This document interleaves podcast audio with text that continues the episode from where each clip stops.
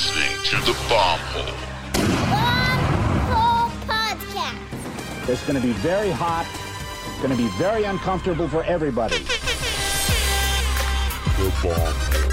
You gonna slide down them big hills, you know what I mean, on the big, nice burgundy snowboard.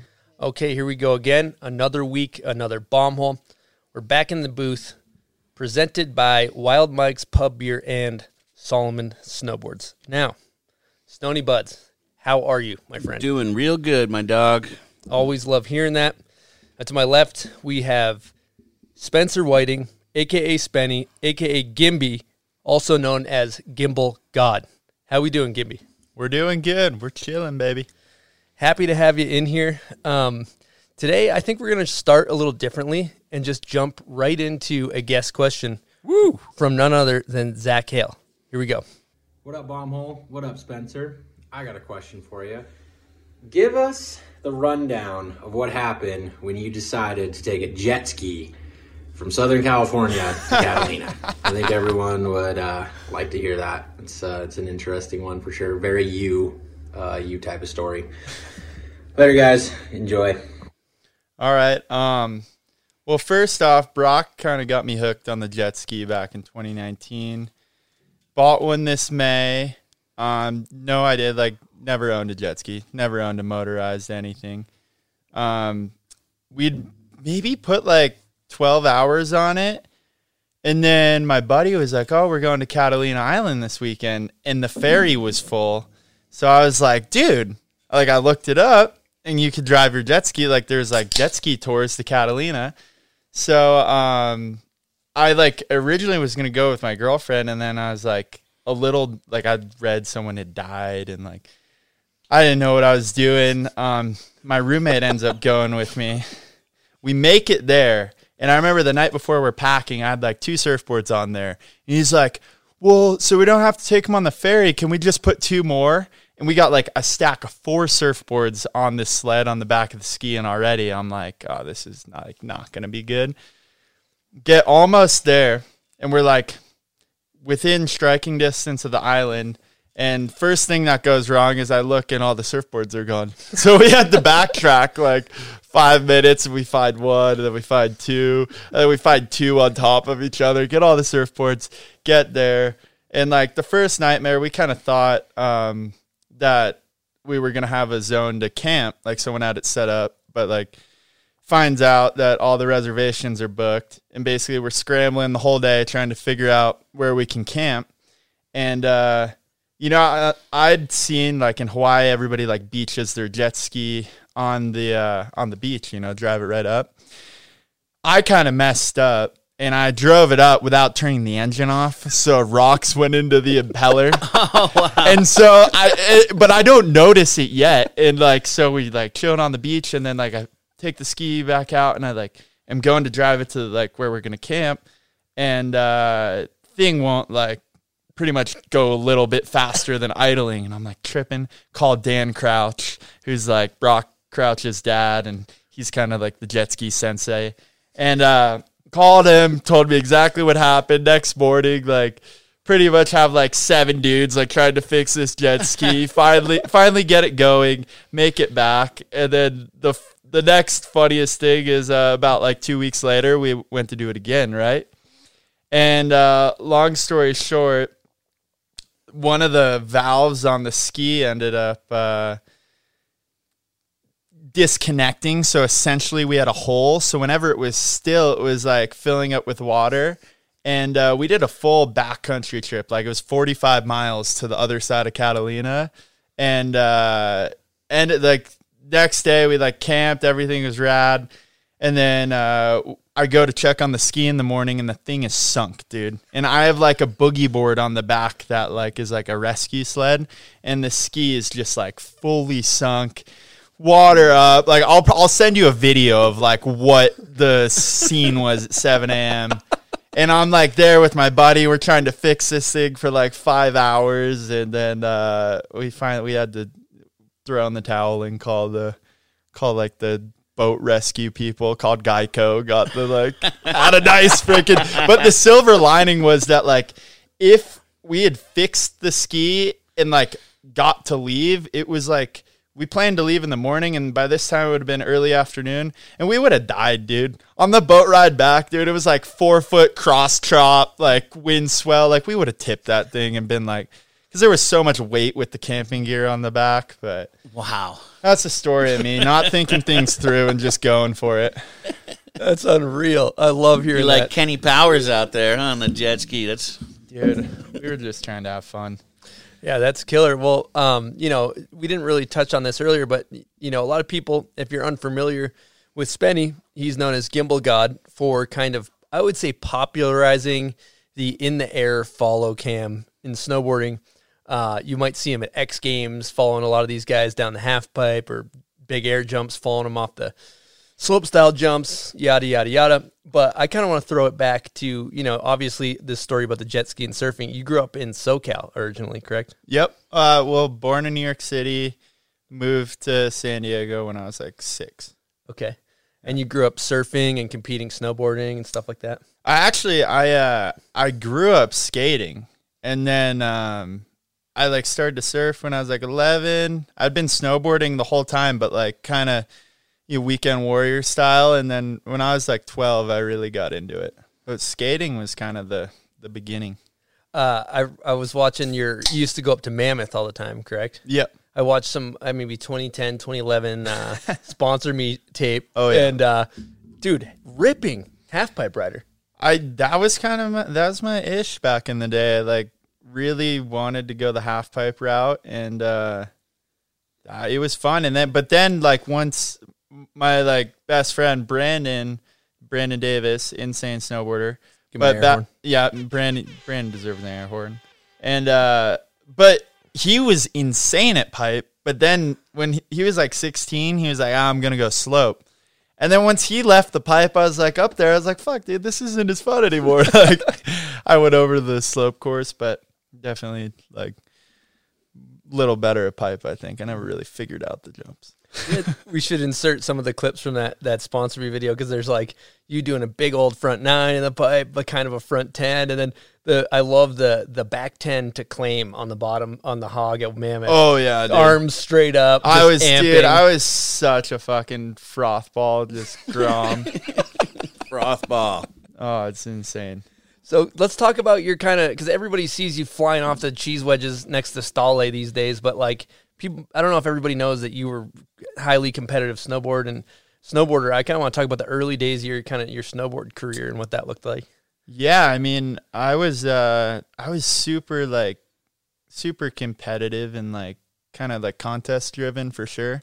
I'd like my like family like had no background in snowboarding, so like my dad skied like moguls back in the day and um we kind of like he always had me in the mountains and uh and I he I remember one year he was like, "Oh, like we should sign you up for the the Mammoth snowboard team." Um and I kind of like started going up there on the weekends and then um like sooner rather than later I kind of like got super hooked on it and I, like I was into skating and then like I felt like like I started like kind of picking up snowboarding a little better and um I like I always kind of wanted to like make that my thing um and then I remember like growing up like Brandon Davis was there like Greg Bretz was kind of like the big like Mammoth hometown hero and like Luke Mitrani, Jack Mitrani. They were like a little ahead of me, but I always like kind of looked up to them like, oh, I want to get there. And I remember when like Greg made like the 2010 Olympics, it was just like, dude, it's like possible, you know? And like that was kind of like my mindset for a while. Like I really wanted to go down that route. But um I think like you kind of, you know, like I, I started getting older and like I never like had like a proper like contract or anything. I was just kind of float gear, super small incentive contract with Mammoth and I don't know, you kind of like there's goods and greats and kind of figure out who you are before you chase yourself down a rabbit hole and that's kind of that's kind of what I like ended up feeling like around like 1920 it's like well you know if you haven't made it by now like mark already has three x games medals so mm-hmm. Figure your shit out you know Well, the, the difference too between competitive snowboarding and like filming video parts is that like you know, recognizing the good to great. You know, you have to be great in order to make it to the Olympics to win X Games slopestyle. There, you have to be this really small nucleus of the best in the world. But you you could have one thing I thought kind of thought was interesting is like you could have been like, well, maybe I'm not going to win these contests, but I could I could still go hang with the best in the video part realm. How Dude. come you, how come you never went down that rabbit hole? That it's it's kind of funny. I don't know. I think for me, I like I was so caught up in like trying to, and what I what I always think is like like my mindset when I was like snowboarding, just that versus like now I'm more the filmer. Two totally different people. Like I don't even like remember that guy, which is funny because like all the things that I would like talk shit on now and hate on, that was like me back then, which is like kind of funny to like see that now. But um, like I I always looked up to like Worm because he was uh he was like in the contest scene when I was a kid. Like we I remember going to like USASA nationals and like we were like competing together. But then he just like broke off and kind of went the film route and like started filming with Absinthe and like doing all these sick movies and like snowboarder projects. And uh, I remember I was always so jealous of it. I was like, fuck, this guy looks good. And like it looks so rad. And I always like wanted to like get into that scene, but like never really found it. And then I think it was like kind of like after I like gave up the whole snowboarding thing and just like did a year riding for like me, things kind of started falling into place where it's like, yeah, maybe I wasn't the one being filmed, but then I kind of started getting into the scene where like I was able to go shoot those guys. At shoots, you were always crushing it too, man. Like at, whenever I sketch, you always were going big, I Yeah. guess, and looking good. Thanks, dude. No, I. So it uh, surprising you never made made that uh, turn into putting out Yeah. a video part. I mean, I'm working on my decade part now. There I we got a go. 2030 one coming. We're just gonna pull all this, all the bales from like the last 10 years. Well, and Throw even that since out you in a became a couple years. filmer, I remember at that Giro shoot, you uh, at the end of the day at sunset, or didn't you guinea that whole Yeah, that I whole did. jump for I- everybody basically? Yeah. like went the biggest on the over the top of the hip, and like he went the biggest. And sunset, he's the guy hitting the jump after the shoot's done.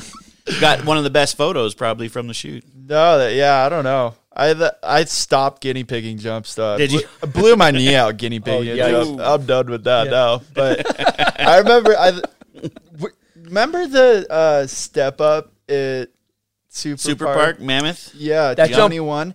D- Did you remember when I like I didn't guinea it because it was like the day after we hit it, but the first time I hit it on the War Pig and I slipped out and accidentally did a backflip. I do remember that. Yeah. I thought I was dead, dude. I thought I died. Fully thought I died. the old war pig Nothing going like to a- war. I remember Bridges comes up to me, hey, you know, you might think about switching your board. You need a little more tail to hit this thing. I was like, dude, fuck, I don't know what I just did. Nothing like a, a classic loop out to air chair. One of those Yeah. like that. Is, there's nothing better to watch one of those. dude and I, it was such a step up i like in the air i was like oh my god oh my like i'm Just going to at a wall. smack into the wall and then i remember just like being upside down and i kind of just like committed to the backflip and all of a sudden the landing was there i was like dude how the frick did i just like survive this Jeez, that was nuts that was a sketchy jump. Yeah, so so kind of to move it before you kind of found your role uh filming, you know, snowboarding and, and making that transition. I think a lot of people can relate to you kind of went through a period where you're a bit lost, if I'm correct, right? For sure dude. Like i i remember like it was like august 2015 pretty much went down to australia with like a checklist to like what tricks i wanted to like have dialed for like the upcoming season like after. I remember i pretty much spent a month getting bodied on back tens and cab nines and i was like what the hell? Like i can't i can't figure this out. Uh and it was like I kind of had this realization. It was like at the end of it, like I don't even know if this is for me. I just literally spent 30 days lapping a T bar, hitting jumps, and like I'm no better than like when I started.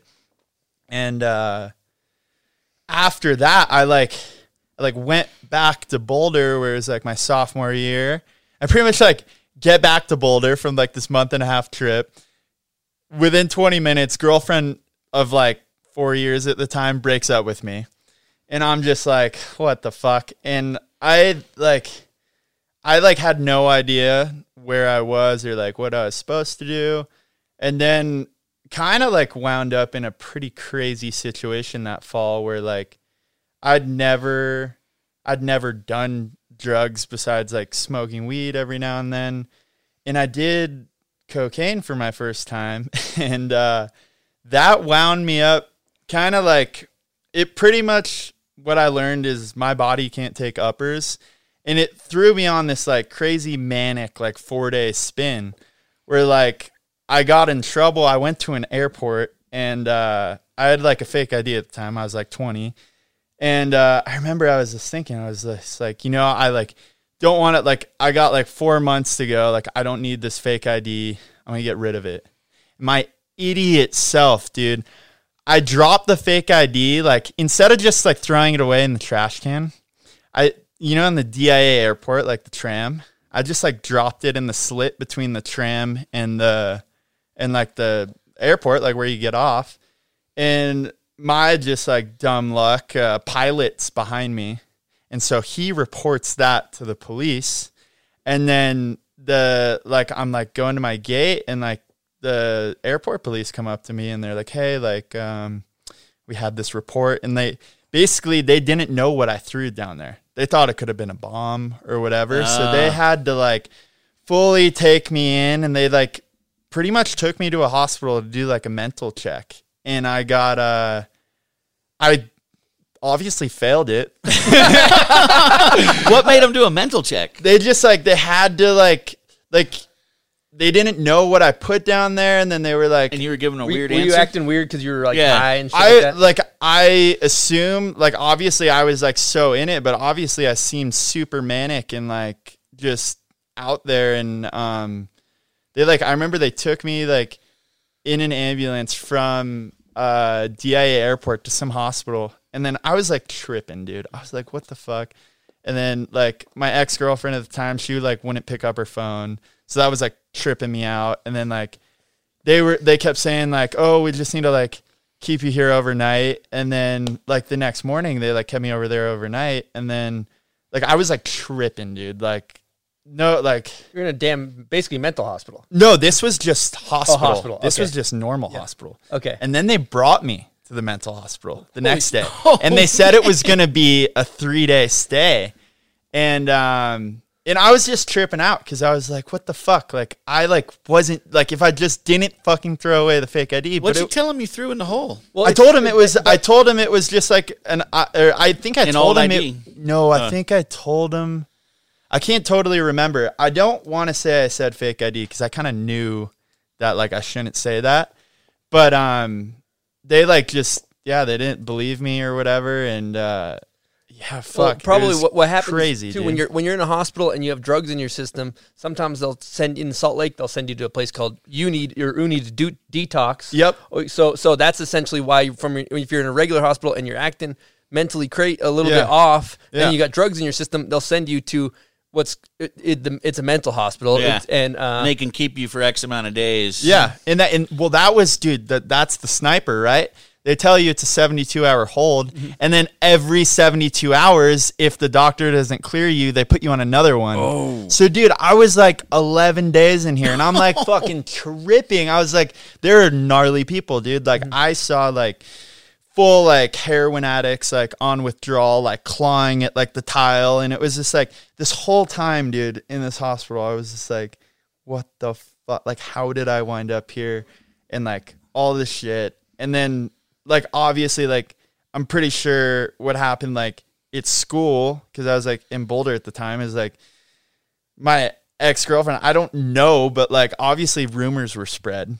And like shit was crazy. Like we were kind of like starting like the mayhem videos and that and i was just like off my shit. And like it wa- it's crazy to me that like you know like drugs affect everyone differently but this was like literally my first time ever doing cocaine and it just like the way what I've learned is like my body kind of like has a natural upper. So like if you add an upper to that, it just it makes me manic. And uh it was it was pretty crazy. It was like after ended up getting out after like 11 days and I remember I was like super lost. Like, you know, it was like my whole friend crew at college like thought I was like this fucking lunatic. Like our kind of crew was like, what the fuck is going on? And like I like just got out of this breakup, like no money. I remember getting out of the hospital and I had like negative 68 cents in my checking account. I had like no f- I was like what the fuck do I do? And I was like at my mom's house, my mom was like so gnarly strict on me, just like, you know, like no alcohol, no weed, no nothing. And like for me, I was like, you know, I felt like in prison, like after, and then like my mom was just tripping. She was always like that, or that was the new rule because of what happened. well, she was always like Oh, that. always but like now she was like, Yeah. yo, you know, and like- after three days, they just you were still manic, and so they yeah. still Well, that's you, it, and were that's well, that's the thing. They they diagnosed me with like manic bipolar, Ah. and that was like the craziest trip for me. Is like getting this new label, right? That like you're this thing, and like it was crazy. There, they're like feeding me like dude the gnarliest drugs. Like they felt they made me feel dead. Like I remember like getting out of there. I was like, uh, I was on them, and that was like my mom. She was like, if you don't take these, you're not allowed to stay here. You have to find your own house. And it was like, dude, I was like taking. I'd sleep 18 hours a day. I like, Wow. I was fully dead, like completely dead. And then I remember, um, like I basically like Brandon that winter let me rent his condo in uh in Mammoth and or like or stay there on the loft or whatever is like 400 a month. And I was like, fuck, well, he, he let me like November was chill. And he was like, you could start paying in December. And I remember that I was in Wave Rave and uh, Courtney, who was the manager at Sushi Ray at the time, she, um, I just asked her, I was like, hey, Courtney, can I like work at Sushi Ray? And she let, and she said yes. And I, she was like, when do you want to start? I was like, whenever. She was like, you start tomorrow. And I was like, dude, this is like, I've never had like a job like this. Like, that was pretty steez. And um ended up like working sushi that whole winter, like worked out, like had enough to pay rent, but like ended up just kind of like doing the year in Mammoth. And I remember like back to you saying like how I didn't get into the video part realm. It was like that year I was like, well, all I'm gonna do this year is like ride from eight to four and then like at four I go clock in, go home, change, and then like go to work at five. And it was like I pretty much did that and just like I rode with Blum a lot and I just like rode Mammoth, like didn't really touch the park, but I remember I I just wanted to get my like edge control back. But um it was crazy because like I was taking those meds like probably for like the first two months in Mammoth and then like I remember like after a while I just like and and they're like pretty much meds to like even out the highs and lows. And then I remember I stopped taking them and like nothing really changed. And then like that like I haven't taken them since, but like I definitely still have highs and lows, but I remember it was like the hardest part of like after that whole episode was just like being getting this new label, you know, that like your whole friend group at the time like knew about. And like everybody still thought I was crazy. And like oh shit, I was just like lost dog, you know, like I didn't know what the heck, heck to do. And I think that was uh that was that was like a pretty like crazy. It was almost like kind of like new life, you know. Everyone's like, this guy was in a mental hospital for For eleven. And- days. yeah, dude and that like that's the crazy like thing is like like with mental health like there's such a stigma on it you know Mm-hmm. it's like i like i felt so weird like talking about it and like all this stuff um but like i think what's rad is it kind of allowed me the opportunity to where it was like i felt like i fucked up so bad that it was like all right you know like that whole crew like doesn't fuck with me, doesn't want anything to do with me. Neither does that one. Like I'm on my own, but I just gotta like do things so proper to like prove to like my mom and like just like I don't know, like my circle at the time that like I figured my shit out, you know, and and and it didn't happen like quick. It like was like a two year process, but I think it was like you know, like things were pretty coasty through that. And then like that whole breakup and like life just flipping upside down kind of like it grounded me, you know, like, humbled me. It was like, yo, like you're on your own. You got to figure this shit out. And I, I remember it was like that fall. It was pretty funny because it was the Oakley mini pipe contest, and uh, we like did the event or whatever. And I went to TJ DeWood's office, and Bridges was there, and uh, TJ was like, Bridges was asking for a ride, and then TJ's like, Spencer, you're leaving right now, huh? And I was like, yeah. He's like, can you drive Bridges?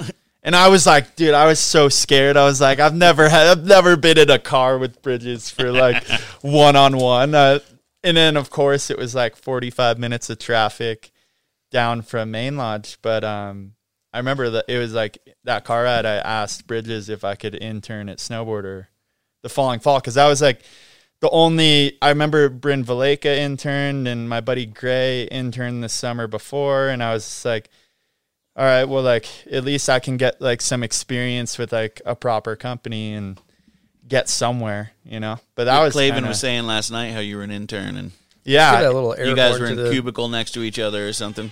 Dude, the funny thing is, is uh, when I was interning, because I was there, it was like me and this guy Justin Romano that was interning, and it was like me interning for three weeks. Justin left, and then there was like three weeks of me just solo, and I had Mary Walsh's old desk, and then I remember I'd go in on Tuesdays and Thursdays. I remember I'd like go in, I'd like go in Pat's office. Pat, like, you know, no direction, just like, look at me. Spencer, this is Mark. Mark Spencer. And like that was it. And then he like just started talking about whatever he's talking about. But I thought Mark was the new intern. Yeah, that's what he said. And I last thought night. Mark was the new intern for like two months, dude. Because like Mark just got back from photography school, and he was like so out of the scene. He was always like getting videos and like showing them to me, like, "Yo, what trick is or like who is Trying to is this learn. cool?" like, it, like I was just like, game fresh out of a I was just like, "Yo, school. he's the new intern," you know. And like I remember I said that I was like, "So like, how long are you interning for?" And he just broke out laughing. He's like. Motherfucker, I'm letting you sit at my desk. I was like, "What?" This Yeah, is you my said you bought him lunch one day, and we're like, yeah, Yeah. good luck with the new internship or something. Dude, That's what he straight up. It I was, was doing so some clean. talking to him about you last night, and Yeah. he told me that story. dude. uh, What's his official title at that time? Uh, what was his official he, he was the new online editor. yeah, online Ed- editor. editor. He's like, good He luck with your internship. Yeah. He's chilling at the desk, and Oh, that was so good. But I think that's like what made Clavin and I super close. Yeah. is like I wasn't scared of him at first, you know. So You it was like he was- he was, guys were on the and I was terrified of Pat. Yeah. So it was just like it was even playing field. It was like That's so we're gonna be homies, you know. But, is that what kind of got you into media then, huh? Doing that internship? Well, I was kind of, it was, uh, I remember I was at Mammoth, or I went to the launch, and I remember we were like hitting some jump, and T Bird was at the top. And T Bird, like, because I asked Pat in that car ride, you know, launches like three weeks later. And then T Bird's like, So I heard you're the new intern. And I was like, Wait, what? Like, I got the, I got the gig. And, uh, and then I remember in Mammoth, maybe like two weeks after that, Pat calls me at like 2 p.m. He's like, hey, Spenny, you, you want to start your internship today? Like, I need, uh, I want you to film Sage for the Blackboard test. And that was, that was like the first time I'd ever shot with Sage. And then that was kind of like, that's kind of what started it. It was like that whole year I was like doing the me year in Mammoth. Um, Peter Morning, shouts to Peter. He, uh, he would hire me for like a couple hundred bucks to film their like Legends of the Fall line, which was like snowboarder was involved and it was like kind of like a run off of Mammoth into the park. Mm. And they did like four of them. But that was like a little side income and like I I was like snowboarding that year, but it was like I'd film for that or like when Brandon and them were in town, like I'd film some follow cams or whatever, but it wasn't like it was never like, oh, I'm gonna like be a follow cam guy. It was just, you know, like it worked out and You they learned your to- way around a camera, right? I mean, not not even, dude. I I couldn't afford a camera at this point. I just I was on a GoPro. Like Oh, that's really? why I shot GoPro is because like Davey Schmidt, he uh, Give him an air horn. yeah, Davey Davey's been hooking it up. You hooked Uh, us up with our GoPro. We used dude. Yeah, since I was like, I think he's been hooking me up with GoPro since I was like 15, 16. But he, I was like, okay, well, I can get a free camera, you know. And like at the time, I didn't know anything, but like the resolutions were getting better, and I was like, well, this this should be sick. And then when the I remember when the gimbals came out, I was just like, my friend who worked at GoPro at the time, like he had a makeshift one that the engineering team made, and they filmed like some like baseball kind of like movie, and I was just like, it was all it was was a golf cart like filming a dude running, and I was like, dude, like that's like a Hollywood shot, you know. And then after that, I remember like I like was looking up online, found like a Chinese brand. I was like, dude, if we like do this on a snowboard, I don't need another cam, you know, I don't need a big camera because like this little thing, the quality is so good, and that's kind of like once I figured that out, it was like Brandon and I would like film each other, but then it got to a point where I was like, what's like Brandon looks way better on video, and like you know like he's actually like maybe gonna make the Olympics. Like I'll just film him, you know. But he he like Brandon's like just as good at filming. When I was like I blew my knee out, he was like the gimbal god sub in for a couple shoots. yeah. Backup Gimby. Yeah, he Backup Brandon's Gimby. got some skills on the freaking camera game, that's for sure. I He's a good dude. I want to highlight uh, this whole kind of sequence of events real quick for my own personal mental notes, but it's pretty cool. It's like you, I, you know, you broke you broke your ankle snowboarding. You were hurt all year. You didn't know what to do. You go to Australia to try to learn all these tricks, these double corks, so you can go to the Olympics. You try to learn all these tricks. You end up not figuring them out and being like, dude, do I have what it takes? Go home, girlfriend leaves you, which is will make just about anybody insane. That'll make you crazy even if you don't do a couple lines of cocaine. then you throw that in the mix, and then all of a sudden you end up in this mental hospital. The doctor gives you this diagnosis where you're no real different the day before the diagnosis than after, but all of a sudden you're like, Am I crazy? Because you said I'm crazy or said I'm bipolar, or whatever. And so yada yada yada. Then you kind of hit your rock. It seems like you kind of hit your rock bottom, right? Yeah, I mean, I was, dude, like, like I, it was crazy because like all this time too, like that season, we had gotten some money from a family friend, and uh, that was to hire Drew Hastings to film Brandon and I to do the mayhem videos. So like we had like Drew was on board, like, and it was all starting on November 1st. I went to the mental hospital on October 28th. So I'm in the mental hospital, like, yo, what the fuck is happening? Like, and uh, the first video was supposed to go out on the first, and like, it ended up going out a little later, but like, pretty much it was like, like I didn't really know Drew too well, and like, I like got out and like no one trusted me. Everybody was like, dude, what the fuck? And like that was it was like this whole crazy thing where it was like I was paying for the videos. Like we got like a super small budget from like GoPro and like this company Trace, but it was like we were paying Drew a thousand bucks a month, and he was like the plan was like to make or at least like my plan, like how we got the initial money was like we were gonna just like make kind of weekly, bi-weekly videos, and it was gonna be like of the whole crew. And then that whole year, then it was like my thing happened. Then Torstein like was like hyped on the mayhem things. So then like they became Shredbots videos, Yep. but like Remember. I got fully left out of the equation. And then I remember there was like an Aaron style interview where like they did a like thing on mayhem and my name wasn't even mentioned. And I'm like, yo, I fucking paid for this shit. Like I have like my business to this day is mayhem. Like I just felt like so excluded and I was like literally everyone is like fuck you. And I was uh, like I remember like for like my head I was just like holy shit That's like for a young kid what do to I deal do? with. That's, yeah, I was like you 20. can't deal with that. And you're a product of the system too. You Yeah. just got jacked by him. dude and it was like but at the same time like all of that stuff happening like that was the best thing that could ever happen mm-hmm. That's like what I was straight up at. That's what I Like, was getting at. straight the fuck up like if none of that ever happened there's no way i would be like here today or like i would i don't know where i would be or what i would be doing but like there's like i think in those 11 days i think i learned like some of like the hardest craziest lessons that like there's only like when you got a crazy dude trying to like stick his dick in your belly button and like fucking watching people withdraw off cocaine like you go through some fucking shit and like you gotta like I don't know. There, there's only one way to like learn that.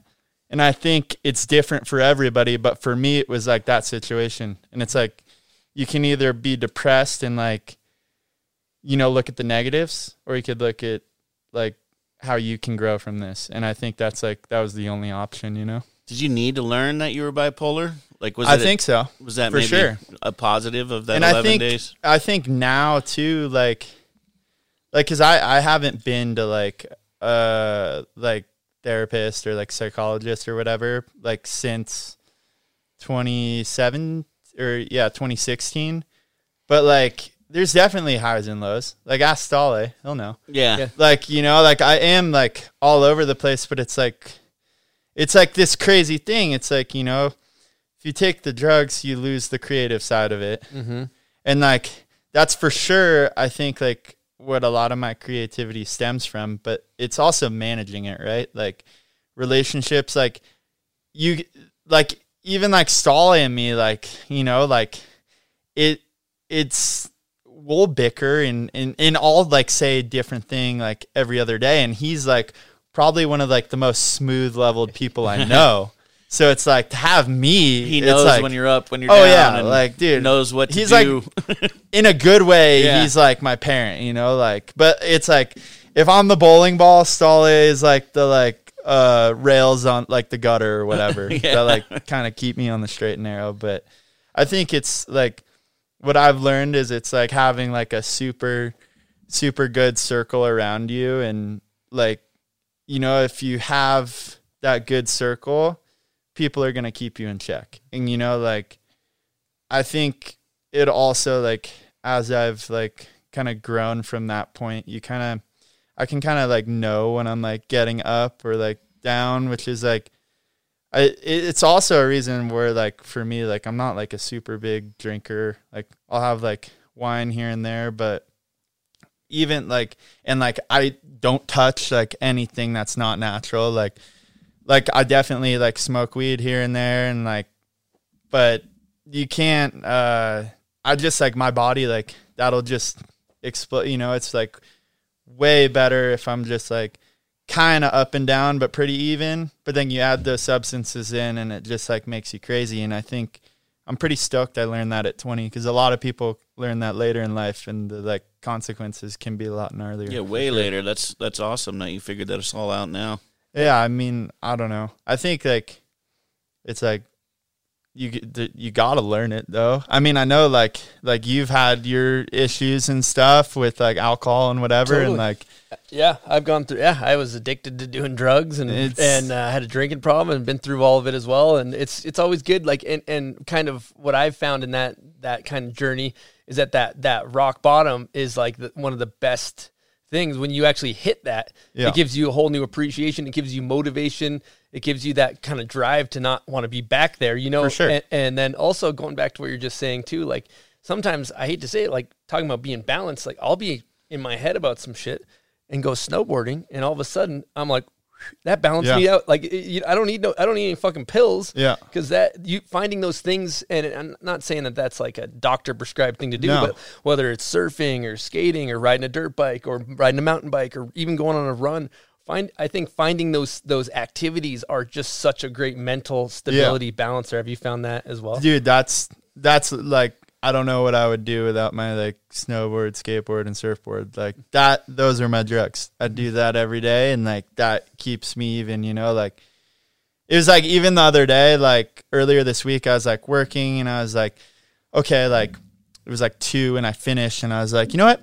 I just need to go take a couple runs, just like clear my head out. You know, like there's like a lot of things bouncing around. Is just like there's nothing that like a good toe side turn. It's like you're fucking styling, just mobbing down groomers, you know, like trying to just hit shitty side hits. It's like that'll that'll take anything off your mind, you know. I think it's like finding, and that's probably why I'm so drawn to like the follow cams. Is like filming tripod and fish. It gives me too much time to think. you know, like, like like when you're like in the moment and just like doing it. There's one option: don't hit the dude. Get the shot. Like you hit him, you fuck him up, you fuck yourself up. But like it's such a like there's no other distractions, no nothing else going on. It's just that. And I think that's probably like why I've gotten like obsessed or like doing that style of filming in the beginning is like it, it really like took everything out of my head except for like what was in front of me. That's killer. I have a Patreon question along what you just mentioned from uh, Michael Kozak. What was the biggest collision with a rider in the air or in a landing? Dude, in honestly biggest collision like I, w- 2015 maybe Eric Beauchemin Mammoth pre pre Gimbal God years like it, it was I remember he was like yo we're gonna uh let's do a front 10 on the first jump and like he landed it first try and we never talked about the second jump and it was Oh, you like didn't even discuss it. no, and he hit the three pack at Mammoth, and he like I remember he did like front ten, like uh like front three or something, like and then went back ten, but drifted, and like I didn't know. I like this was like like now I know. Yeah, you need to know. well, I know like everyone's like drifts and like edge controls and how they like operate on a board, but like at this time, like I didn't know what I was doing. I was just like no helmet, like just super sketchy. And anyways, we like hit like he went back ten straight into me. We hit luckily like two feet before the landing, and like dude, he got a like pretty gnarly concus- er, concussion. Like I got pretty tweaked. Like it was like it was gnarly. And I remember Brandon in the clip like comes down. He's like, "Yo, you you gotta wear a helmet. Like you can't be fucking doing this." Like and like it was like crazy. But luckily, like that got out of the way earlier. Like there's definitely been some crashes, but luckily haven't uh haven't like done too many like in air. Well, while we're talking about this, we got to talk about the Audi 9 crash, dude. That we'll insert Yeah. that clip. That The one Euro- is European fucking- one? It's dude, Sebbe first of all doing the sickest back rodeo 9 nose grab. insane. Unreal. Huge. the- you killed it in the air the whole time. Until you the slow dude, he Caught his gets nose? slaughterhouse fived. Yeah. put him That's in the a one that body went bag. viral, right? Put him in Yeah. a body bag. Yeah, he's done. Well, dude, it was, and you know what? Like, because like I'll never follow someone directly behind, but what happened is like Sebbe's like one of the few snowboarders like as big as me, and like He's a big dude. he's a big dude. But think we're on a skinny ass takeoff. He's in front of me. It was full NASCAR draft, dude. Like we are going the same speed, and he blocked all the wind. And like if you look at the raw Sure clip, he's halfway up the lip. I'm right at the bottom, like before the tranny. By the end of the lip, I'm like here, and he's like taking off. And I immediately, all that was going through in my mind is like, I'm gonna kill him. Like, and he doesn't even know. Like, I was just like, I'm gonna hit him. I'm gonna hit him. I'm gonna hit him. And like, that's why I was like trying to get wide to like slow, Slow down. Doing squirrel And then suit. You were There was squirrel like, suit. there was like one moment where I was just like, yes, we're like good.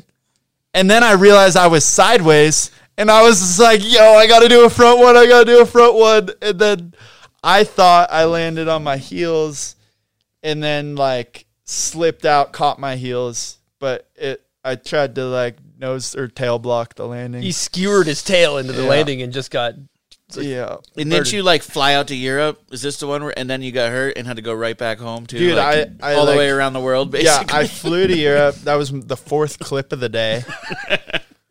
and then got bodied. And it's funny, Stale came up after and everyone's like, oh, Spenny fell, Spenny fell.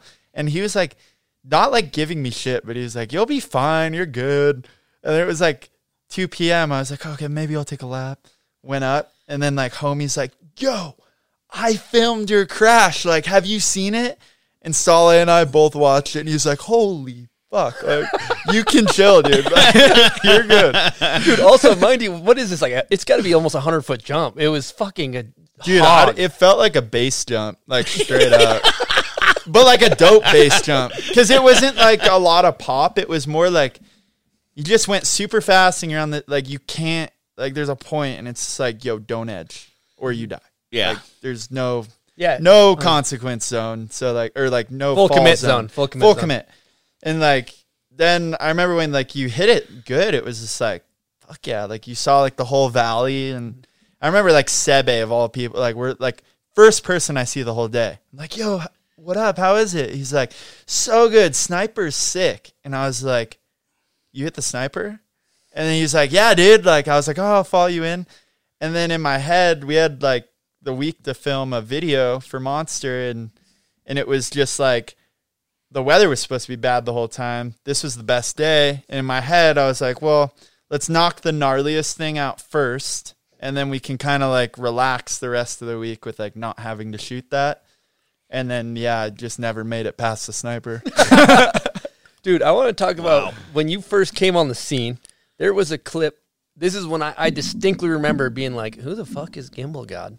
Uh, I mean, and it was a clip. I want to say Nik Baden from Super Park back ten filmed from in front. yeah. Can we? We should archive that for this. Yeah, too. we got it, dude. That that one, I was like, "Holy dude, what is this filming? What is this shit?" It was like That was probably my. was- it looks like a video one- game, right? Yeah, yeah. that's still one of like my favorite clips. Like, first of all, like, like if I could film with like anyone on any random day, it's like always Baden. I don't know. Like we always just like have so much fun, and he rides so fast. Like I think that's what I like is you never know what the fuck Baden's gonna do. And uh, I remember like that super park. I was just like I thought about the front follow because Torgeir and I just did one in Laax, and that was like the first one. And then this jump was just like so perfect for it. I was like, "Yo, Baden, like let me go in front and like you like spin into the camera." We did one, and I kind of messed it up, and then like the next one, he just like laced like, and it's like funny because like all like, like kind of like if I do it right and like go off the jump, you know, like you're you're pretty chill, you know, like you kind of look around and stuff. So I'll like look back and just like make sure the camera's in frame. And I remember I looked back and Baden's like full like Beyblade, like two feet away from me. I was like, whoa, this is fucking insane. like this is insane. And he's regular, you're goofy. That's always a good combo. No, I'm regular. yeah, you're you're, you're regular. He's goofy. That's He's what I meant. goofy, yeah, yeah. So that's always fun to film a Yeah. person that when you're It, it's definitely was easier in the beginning, and like now, it I don't think it really matters. Like for for sure for certain features, but like you can usually like figure it out. You just got to kind of like know the camera a little bit for sure. It- while we're talking about clips, there's one more I got to bring up, and this is my first personal favorite uh, Gimby Gimby clip, and it's the back three Stolly does, and then he somehow lands in a tail scrape, and Yeah. then back 180s out. Dude, It's yeah. not huge, but it's I think that's the best clip. dude. You- I don't know, my favorite 100%, clip you've ever filmed. And it's kind of funny that day too, because like he like try he was trying it, and we weren't filming that day or something. We were just like kind of riding, and then he was trying it, and then he was like, "Yo, can you like film something on your phone?" And I remember, like he told me what it was, and I was like. I mean, I could, but I should probably film it on the GoPro, just like so we like have it good. He was like, "Ah," and I was just like, "No, like let's do it." And like fifth try, like laces it, and I was just like, "Yo, like what?" And it was kind of funny because like we thought it was like dope, and then I didn't really think too much of it, to be honest. Like it was like really dope, but I didn't think it was gonna like do what it did. And like we posted it, and there was like 600 comments within like 30 minutes, just of like, what is this wizardry and all this shit. And I was like, whoa, like I get like that's insane that like people are tripping on that. But I think with Stale, what's rad is he always like he tries to finesse. It's like the technical finesse, mm-hmm. you know, that Pure like board control. he's not like where a lot of people like you were talking like in like the James bomb hole. It's like you know the judge picks the higher number because it's easier, you know, and that mm-hmm. and what I what I like really respect like Stale and Torgeir and like a lot a lot of the scandos in general like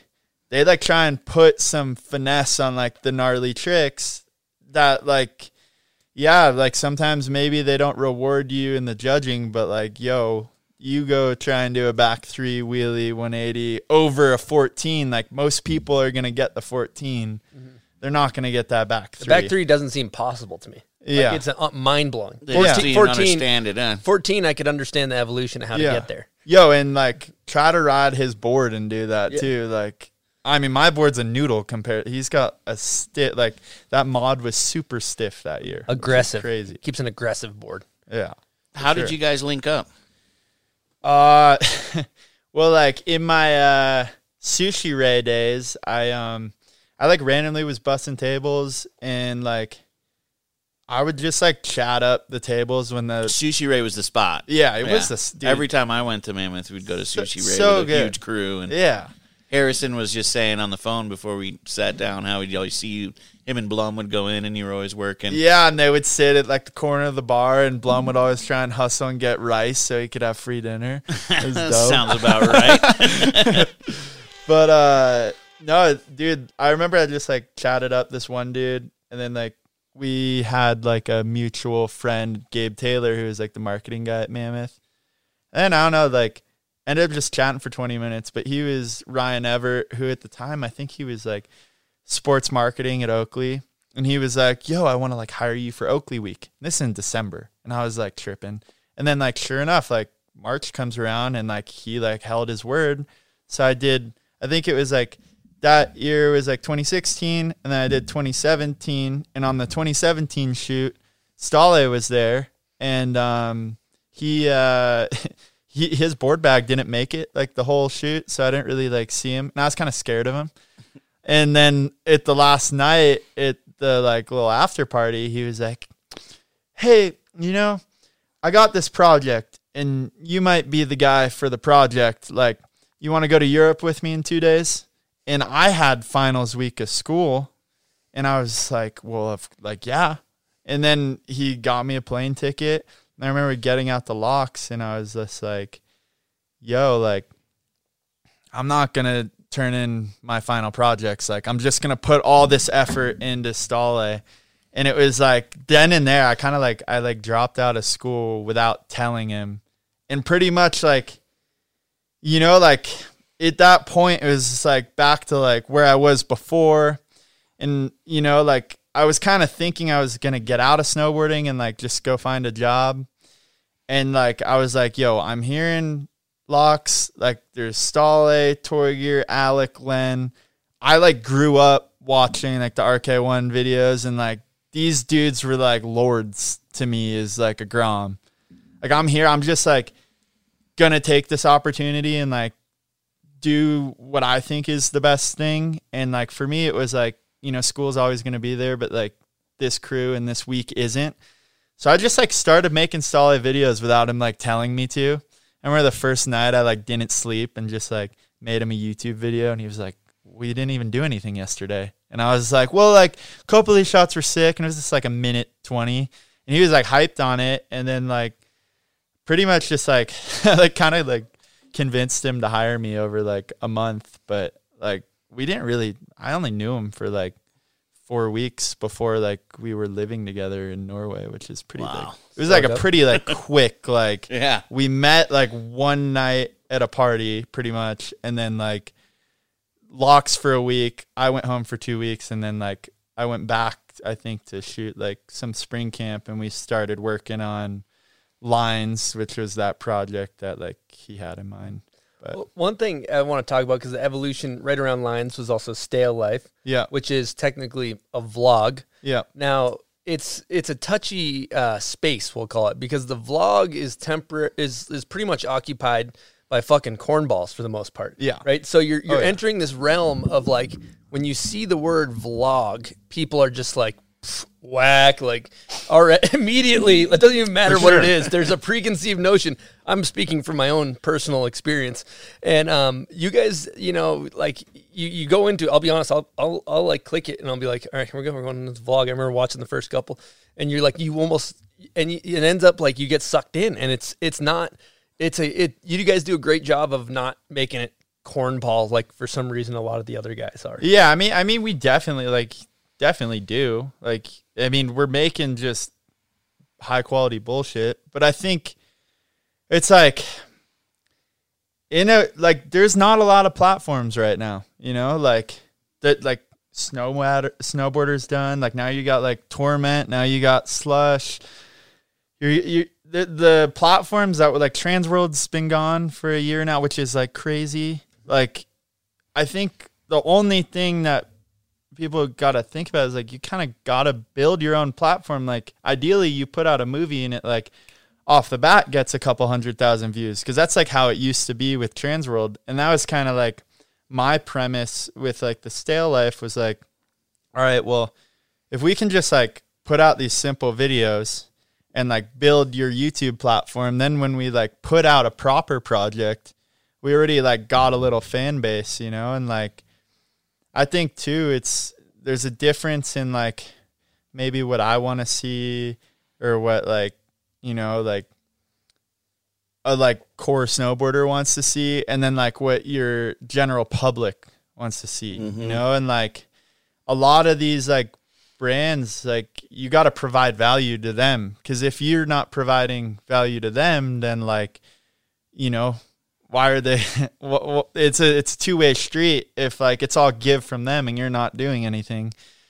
I don't really see from a business perspective why that brand would necessarily if they're not getting anything from it. So like with the stale life it's like you know it's like a great spot to like advertise Stale just like oakley without saying oak it's just mm-hmm. like we're filming snowboarding close up and like people like in the comments like you'll see like oh what jacket is that? What board is that? And like i th- i think like for me is kind of like creating in the beginning i like you started to see like more and more comments like about the jackets and about this or the music and i don't know i just it's like a way to like build a platform so that you have you know options or other avenues later on. And like you can talk shit on it i don't fucking care like like what are you doing you know Well, like one thing, one thing I got to talk about too, because I, I remember, I'll take you through my exact mindset. I remember looking at all the videos of of uh, what was out there, like, and I was, I, I'm a big, I'm a consumer of a lot of like moto vlogs and other. Yeah. I, I watch a lot of this shit. You know, I get sucked into it.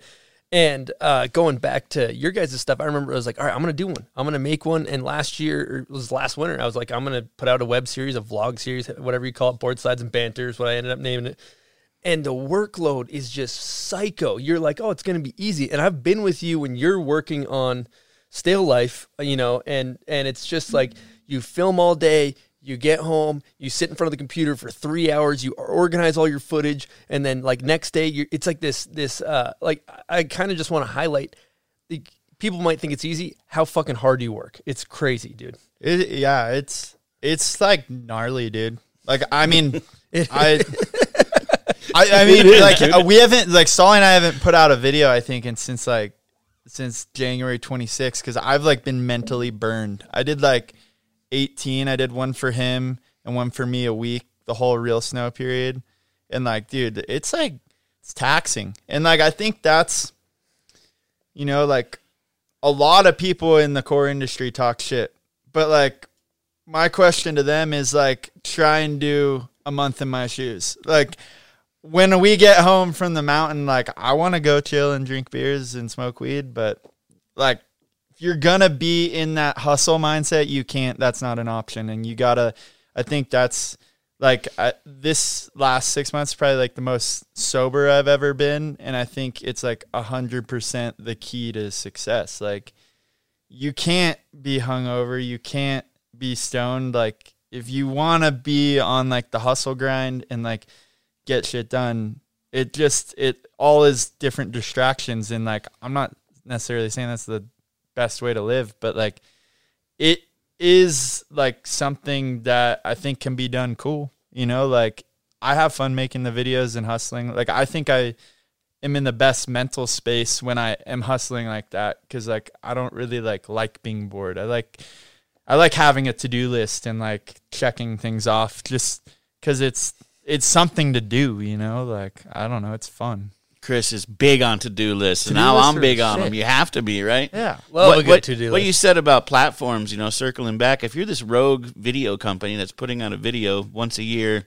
Yeah. maybe you're a new company, those guys are getting like 2,000, 5,000 views, not hundreds of thousands of views too. So what you're Yeah. doing, that's what's up, man. And what you said about offering brands actually some value, I mean, that's why think you're so it successful, you know? right, Yeah, you know, doing it like- right, organically selling or not selling, but showing the product and And it's like lifestyle. you know, like Stale, it's a finesse, right? Like you know, like he is like a super like high end snowboarder.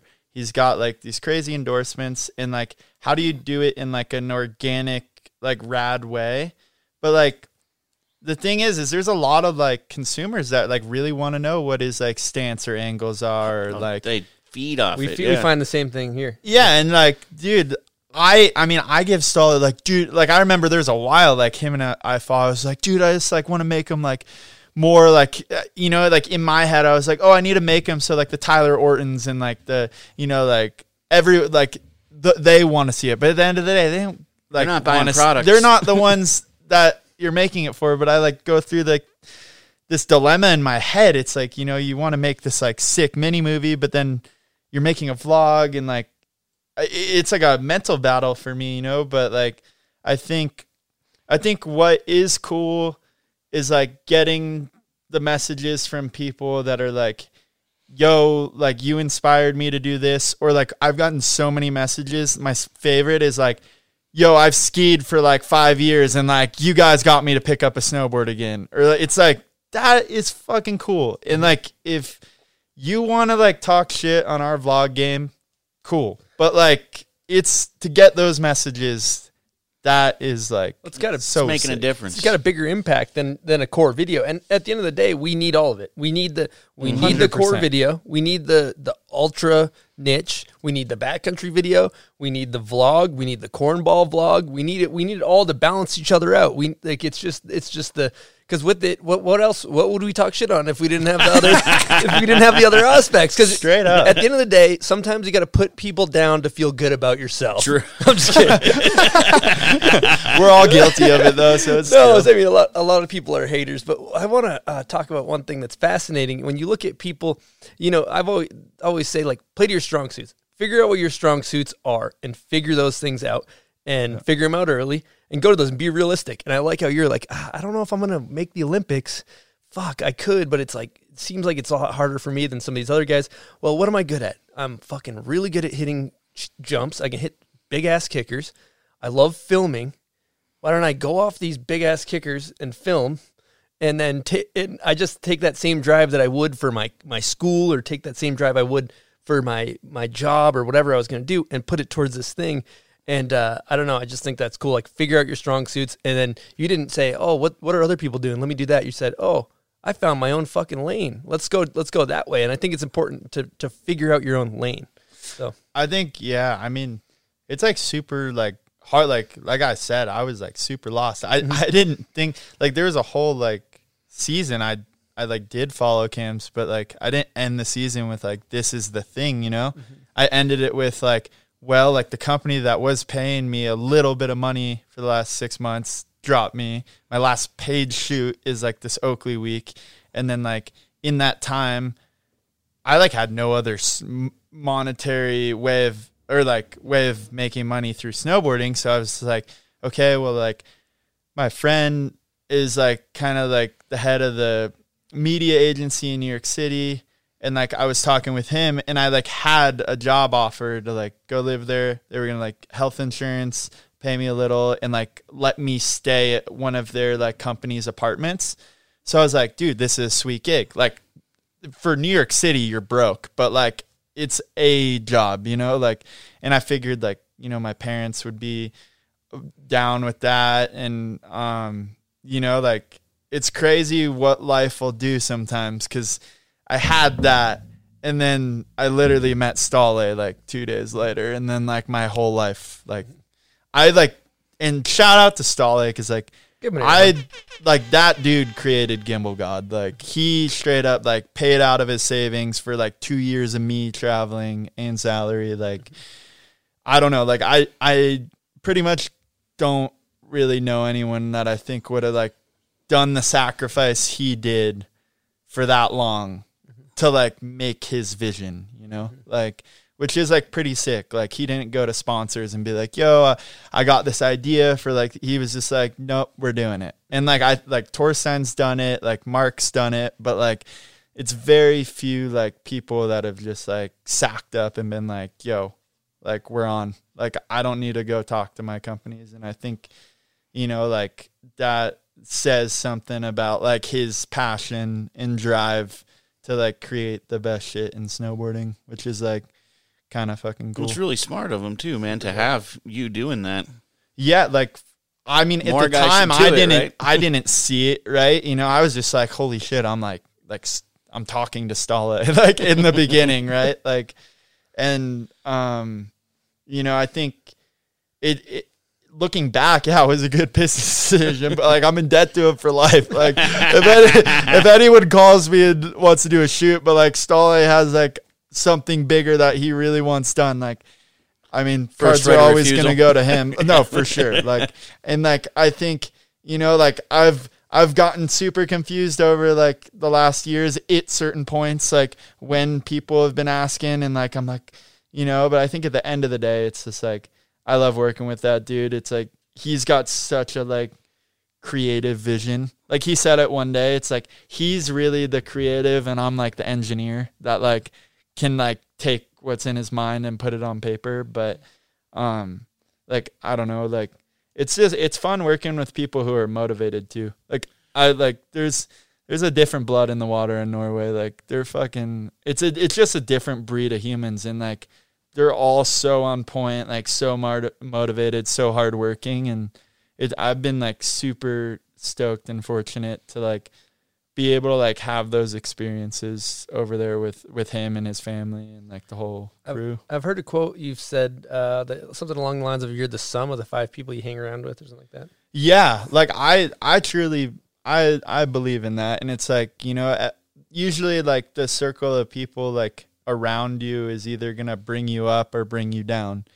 And like I think for a while in that period where I like didn't know what was up or what was down, it was like I didn't really have that circle of people around me. And like to be honest, a lot of them super rad people in Mammoth, but like you know, I don't think they were the people to like bring me into like where I wanted to go career wise. You know, it was like a lot of chilling, a lot of smoking weed, and a lot of drinking. And it's like, dude, like I was broke. I couldn't afford to go to Lakanuki, you know, like I could barely pay for quesadillas. Like, what the fuck am I doing buying like even a $5 PBR or whatever, you know? Like, like, dude, like your, your mind is just like not there. And, you know, I think when I linked up with Stale, it was like I started like getting put in the circle with like these crazy accomplished people, and I was just like, I felt like dead weight. I was just like, well, like,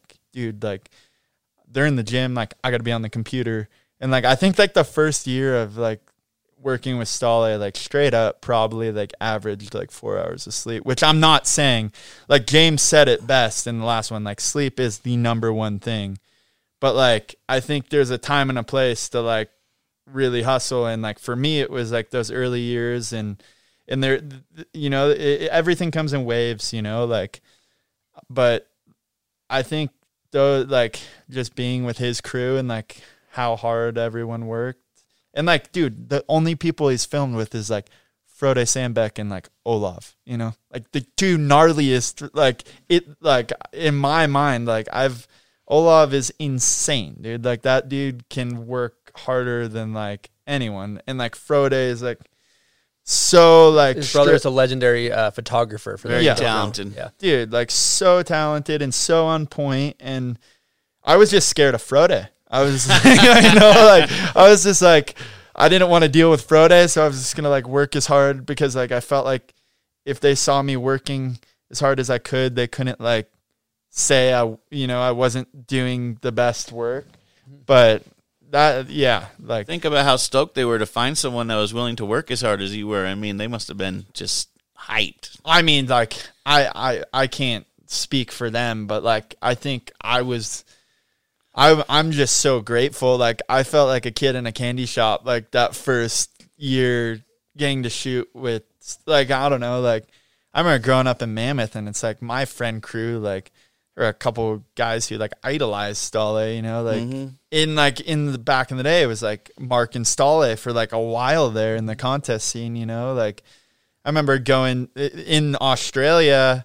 I think Stale wasn't there because he had the knee injury or like something, but like he was there one of the prior years, and I just remember like seeing like the way he does a crippler or like mm-hmm. how simple a back ten is. Like him and Mark would just like lace all the tricks that were like on my list. Mm-hmm. I'm just like, how the fuck did they do it so easy? Dude, he he's the one who I think of when I think of initiating backside. The way he takes off a lip Dude, is like crazy. the best fundamentals I've ever seen. But go also, I want to just highlight the fact that I've done a bunch of filming in my life. I think we probably all have you know filmed our, our friends over the years and and one and done follow cams and it's like it's one thing to film your buddy try a line like 30 times it's like pretty good it's a whole nother beast to be follow camming Stale when he's just like doing a back three tail scrape back one or you know those it's a that's For like got it's got it makes it I'm sure it makes the job a lot more fun huh? Dude it's i just like I, like the clip is the bonus but like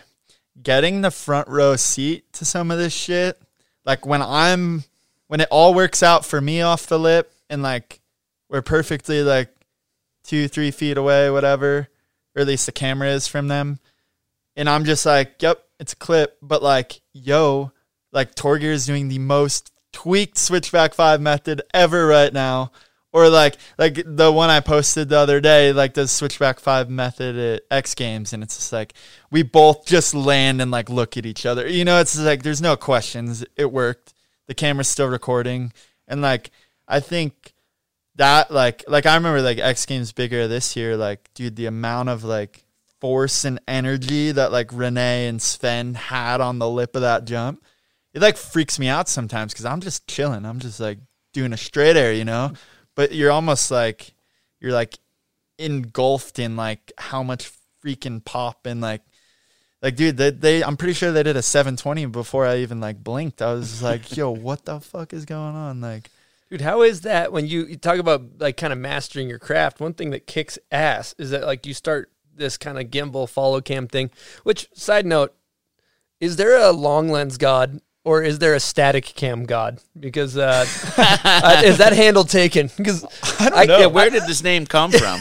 joe carlino and mike Really? yoshida yeah it the it the blackboard test dude oh, that's where it came at that that. Yeah, and I was pissed because like I was at the top with Sage and Bridges, and Bridges would radio in and like be like gimbal god dropping, or like or like could- I could- Josh and and Carlino would say that, and then I remember just like these fuckers are making fun of me, like, but but I wasn't gonna say anything, and then in the office I was like kind of like my nickname a little bit, and then uh Mia Daniel, I was like thinking like my account name was Spencer Whiting, and then it was like I was trying to be like the fucking cliche travel influencer, and I'd like post like I'd like post like a photo of San Diego, be like a hundred likes, and then I'd like post like a follow cam and it'd be like a couple hundred likes, which was like insane at the time.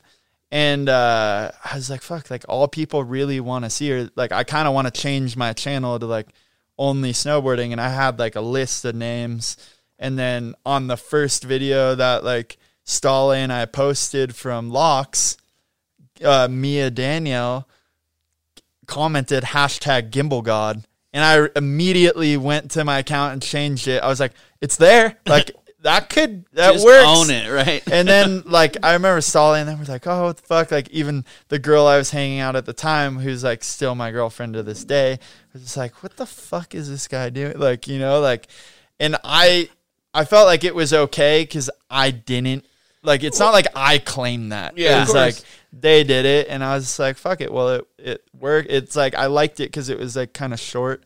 I can hear is- Carlino right now, Yeah. though, being like, "This guy's rocking a gimbal. We got gimbal god over here." Yeah, straight up. Might as well just own it, right? Now Yeah. Sage, I, I, Can't I, fight your I love when nickname. Sage is always going Gimby. Like, Dude, that- it just became Gimby. Gimme. dude well the first one like that uh after the blackboard thing like before the internship i went to australia again but this was to shoot for gopro and it was like my first ever like paid job and uh sage i remember like i was at the top of the park he's coming up the t-bar he was just like Gimba. it was the first time I'd heard it, and I was like, "Oh God, like this is what it's gonna be."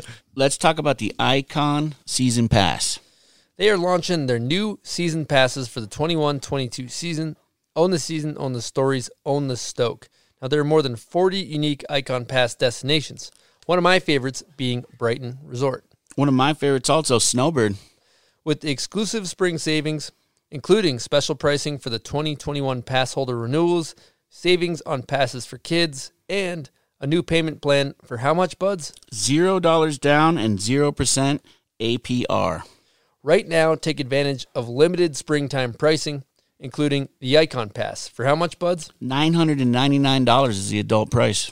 That unlocks the most days, the most mountains, and super important, no blackout dates. They also have the Ikon Base Pass. For how much, buds? 729 for adults. That opens up a season of adventure with limited blackout dates. And lastly, they have the Ikon Pass 4 day. How much is that, buds? The adult price is only 399. that allows you to kickstart your ride. Also, you get credits in the event of a COVID 19 closure with the option to defer the value of an unused pass, no questions asked. Every moment spent in the mountains is a new opportunity for discovery and connection because as the mountains connect us, these unique communities are what hold us together. Here at the Bomb Hole, we deeply care about communities, huh, buds? Community is all we got. Own the season, own the stories, own the stoke. Discover pass options and claim your moments in the mountains at ikonpass.com. All right, Gimby, I think it's time for a little special part of the show. We almost skipped it. Uh, Buds, you know what part of the show we're talking about? Name that video part. Here we go.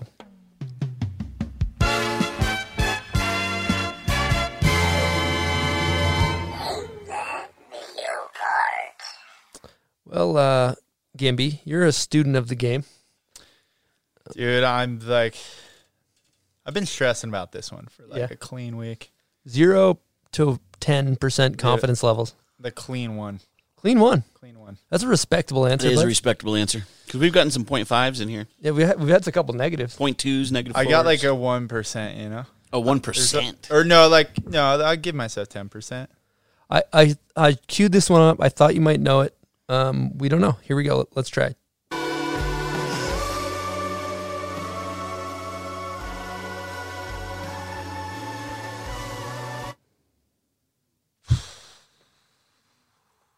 He doesn't look confident for those listening. I don't look, con- oh, dude, I'm so bad with this. You want it one more time? Yeah.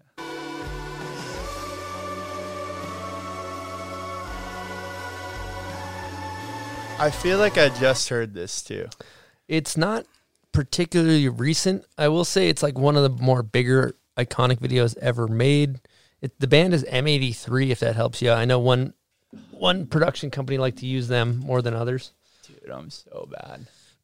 I like don't even want to guess because I don't want to get it wrong. I feel like I could almost take a stab at this. Take a stab, we'll beep it out. Take out. a stab. Uh, knowing you, I Yep. don't know this song. It's No, that's not correct. okay. No, I just it's figure not sometimes you throw solid. some some uh, some serious. Uh, Dude, why am I so bad at this? I'll just you want me to tell you what it is? Is it Euro or US? It's US. Say Red Bull has a heavy influence in this project. This man just put on a uh, contest that is uh, now it gets in real. powder. It's a rice part, but from what movie? That's correct. There we go. Just need a little. No, what what movie is that from? That's it. That's all. The ender No. section. T. Ricky, slow mo, M83. Ah! So what we have here is a bomb hole cooler filled with bomb hole merch, all available at bombhole.com. We're gonna give you that one, Spenny. Here, take your take Dude, your I don't deserve it, It's, but thank it's a you. participation award. Yeah, I appreciate it. We no got, one goes home a loser. yeah, we got you some uh, XL sweatpants in there, which are also available at bombhole.com. Legends. Um, for part two, you guys know the drill. Comment on the photo of Spenny on Instagram when this episode comes out, and uh, give your guess, and you'll get yourself a little sticker pack from uh, Stony Buds and us over at the Bomb Hole. Here we go.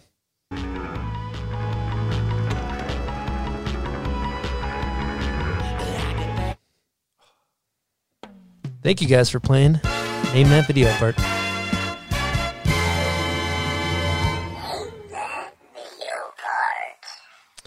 Okay, I want to uh, kind of stay on topic what we were talking about before, and if you take where you're at, uh, you know, you're you you hit your your rock bottom. Next thing you know, you're at fucking X Games doing follow cams off the big air jump, and you're basically a spectacle, just like one of the riders. And uh, can we talk about like is that process at the top? You know, somebody's doing a you know whatever crazy trick on the big air jump, and you're following them. Are are you nervous? What's going on at the top there? I, it's kind of funny because not, I think it was like maybe 2019 X Games. Like Red came up to me because he he wasn't doing big air. I don't think. And he's like, "You nervous?" And I was like, "No," because for me, it's not really like I don't really mind.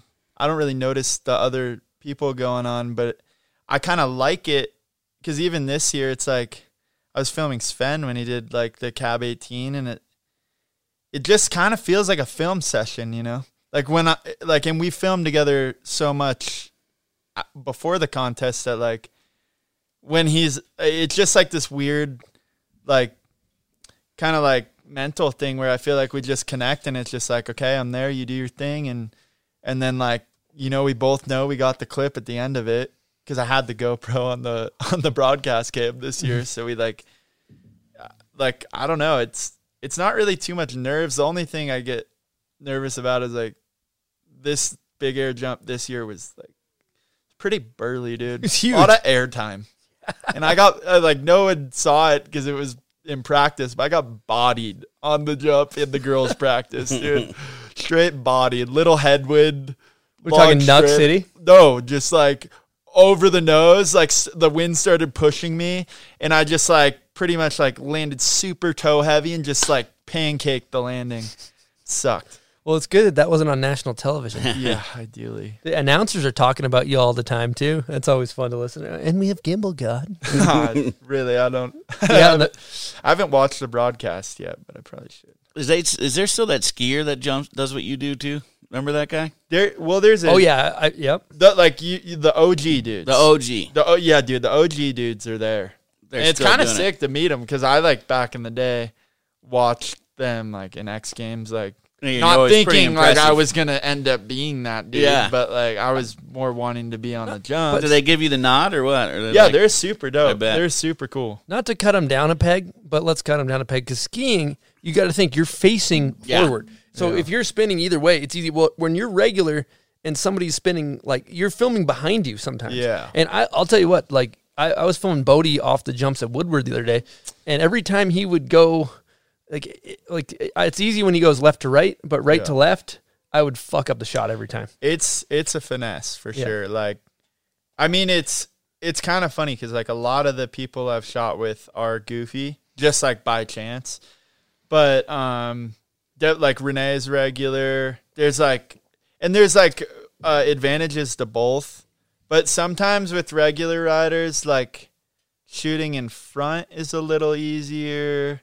Like you just get a better angle, like looking back sometimes. But um, or just I mean, I just ride switch. Like, and I before my knee, I was trying to get good at switch straight airs. Oh my god, and like- that's terrifying. Like, I remember there's a week in Whistler, I just only did switch straight airs, and like, I'm not like there comfortable enough to like I would say like film it switch, but like hopefully like one day, because then if you can ride switch just as well, then it doesn't And that skier can't go backwards, huh? I think, good point. dude, like oh, does he? no, That would be sick. Imagine full, filming backwards off the just, Just- going in front cam, looking backwards behind well, you. dude, I think like when people are like, "Oh, skiing's easier to film," it's like, dude, I don't know. Like, s- I think it's uh, you just need to be good at whatever you're doing on snow, right? Like to forget about the filming or like forget about the riding, because like I think when you just are facing a dude, right? Like on a skis, you'd have to have your head turned the whole time, but like. I can kind of like look that way and at the rider at the same time. Are you So- so, so this is what I want to know because when I'm doing this, I'm not looking at the I'm looking at the knuckle. Are you looking at the rider or are you looking at where you're mm. going on the jump? Because I- I'm always looking at the, like the landing. I'm low key like terrified of hitting the jumps by myself. Like if I'm with like Stale, Torgeir, Sage, like whoever, could be any anyone I'm usually like filming is freaking insanely talented at snowboarding. And like I just put the trust in them. It's like you handle the speed. But- I'll be like right here. But in the air, what I'm saying is in the Yeah. air. Are you after you take off? Are you looking at where you're going or are you looking over at the rider? No, like full rider. You're just looking at the rider. Yeah. So you're just trusting that you're gonna hit the sweet spot and you don't really know. Quite you what- just know like off the lip. Yeah, you do, yeah. You just like that first second or like not even second, like millisecond. You just know, and if it's chill, like in a perfect world, I like never look at the landing, and it's just like make sure that the makes shot- that's why I'm missing all these shots. I'm trying to look at the landing, Which and is- I'm not even sense. You not can't even think filming. about Yeah. the landing though. yeah, That's the You got to be thinking about filming. Yeah, it's crazy. All I have a head cam clip, and this tripped me out because I didn't even know it. But I was filming Sven from in front in New Zealand, and I actually had my head turned back, looking at him before I went off the lip, and then I like looked forward to like know I was gonna make it, and then like looked back at him to like frame it, Wow. looked forward, and then like landed looking back at him. But like that is You're on some That's- psycho it's shit. all that's like- milliseconds But like, dude, just- think right. Like, Yeah. I turned my head three times. Like, dude's doing a triple cork, just like that. and at least, at least, I'm Everyone's like, head's moving three times. at least I'm just like on one level. Like, Yeah. I'm gonna land on my feet probably. But it's definitely you should actually just practice like when you're not filming, you just go off the jump and you just look back Yeah, like- both ways. dude. I'm not even kidding you. I've I've like low key practiced like hitting big jumps and just like looking like where you're gonna not look. just not looking at the landing like or just like focusing on like the mountain over there and then like just because then then it's not as hard when you That's go dope to do that the you, shit. you hone in on your craft. Well, let's talk about the uh, the evolution of you know you paving your own lane.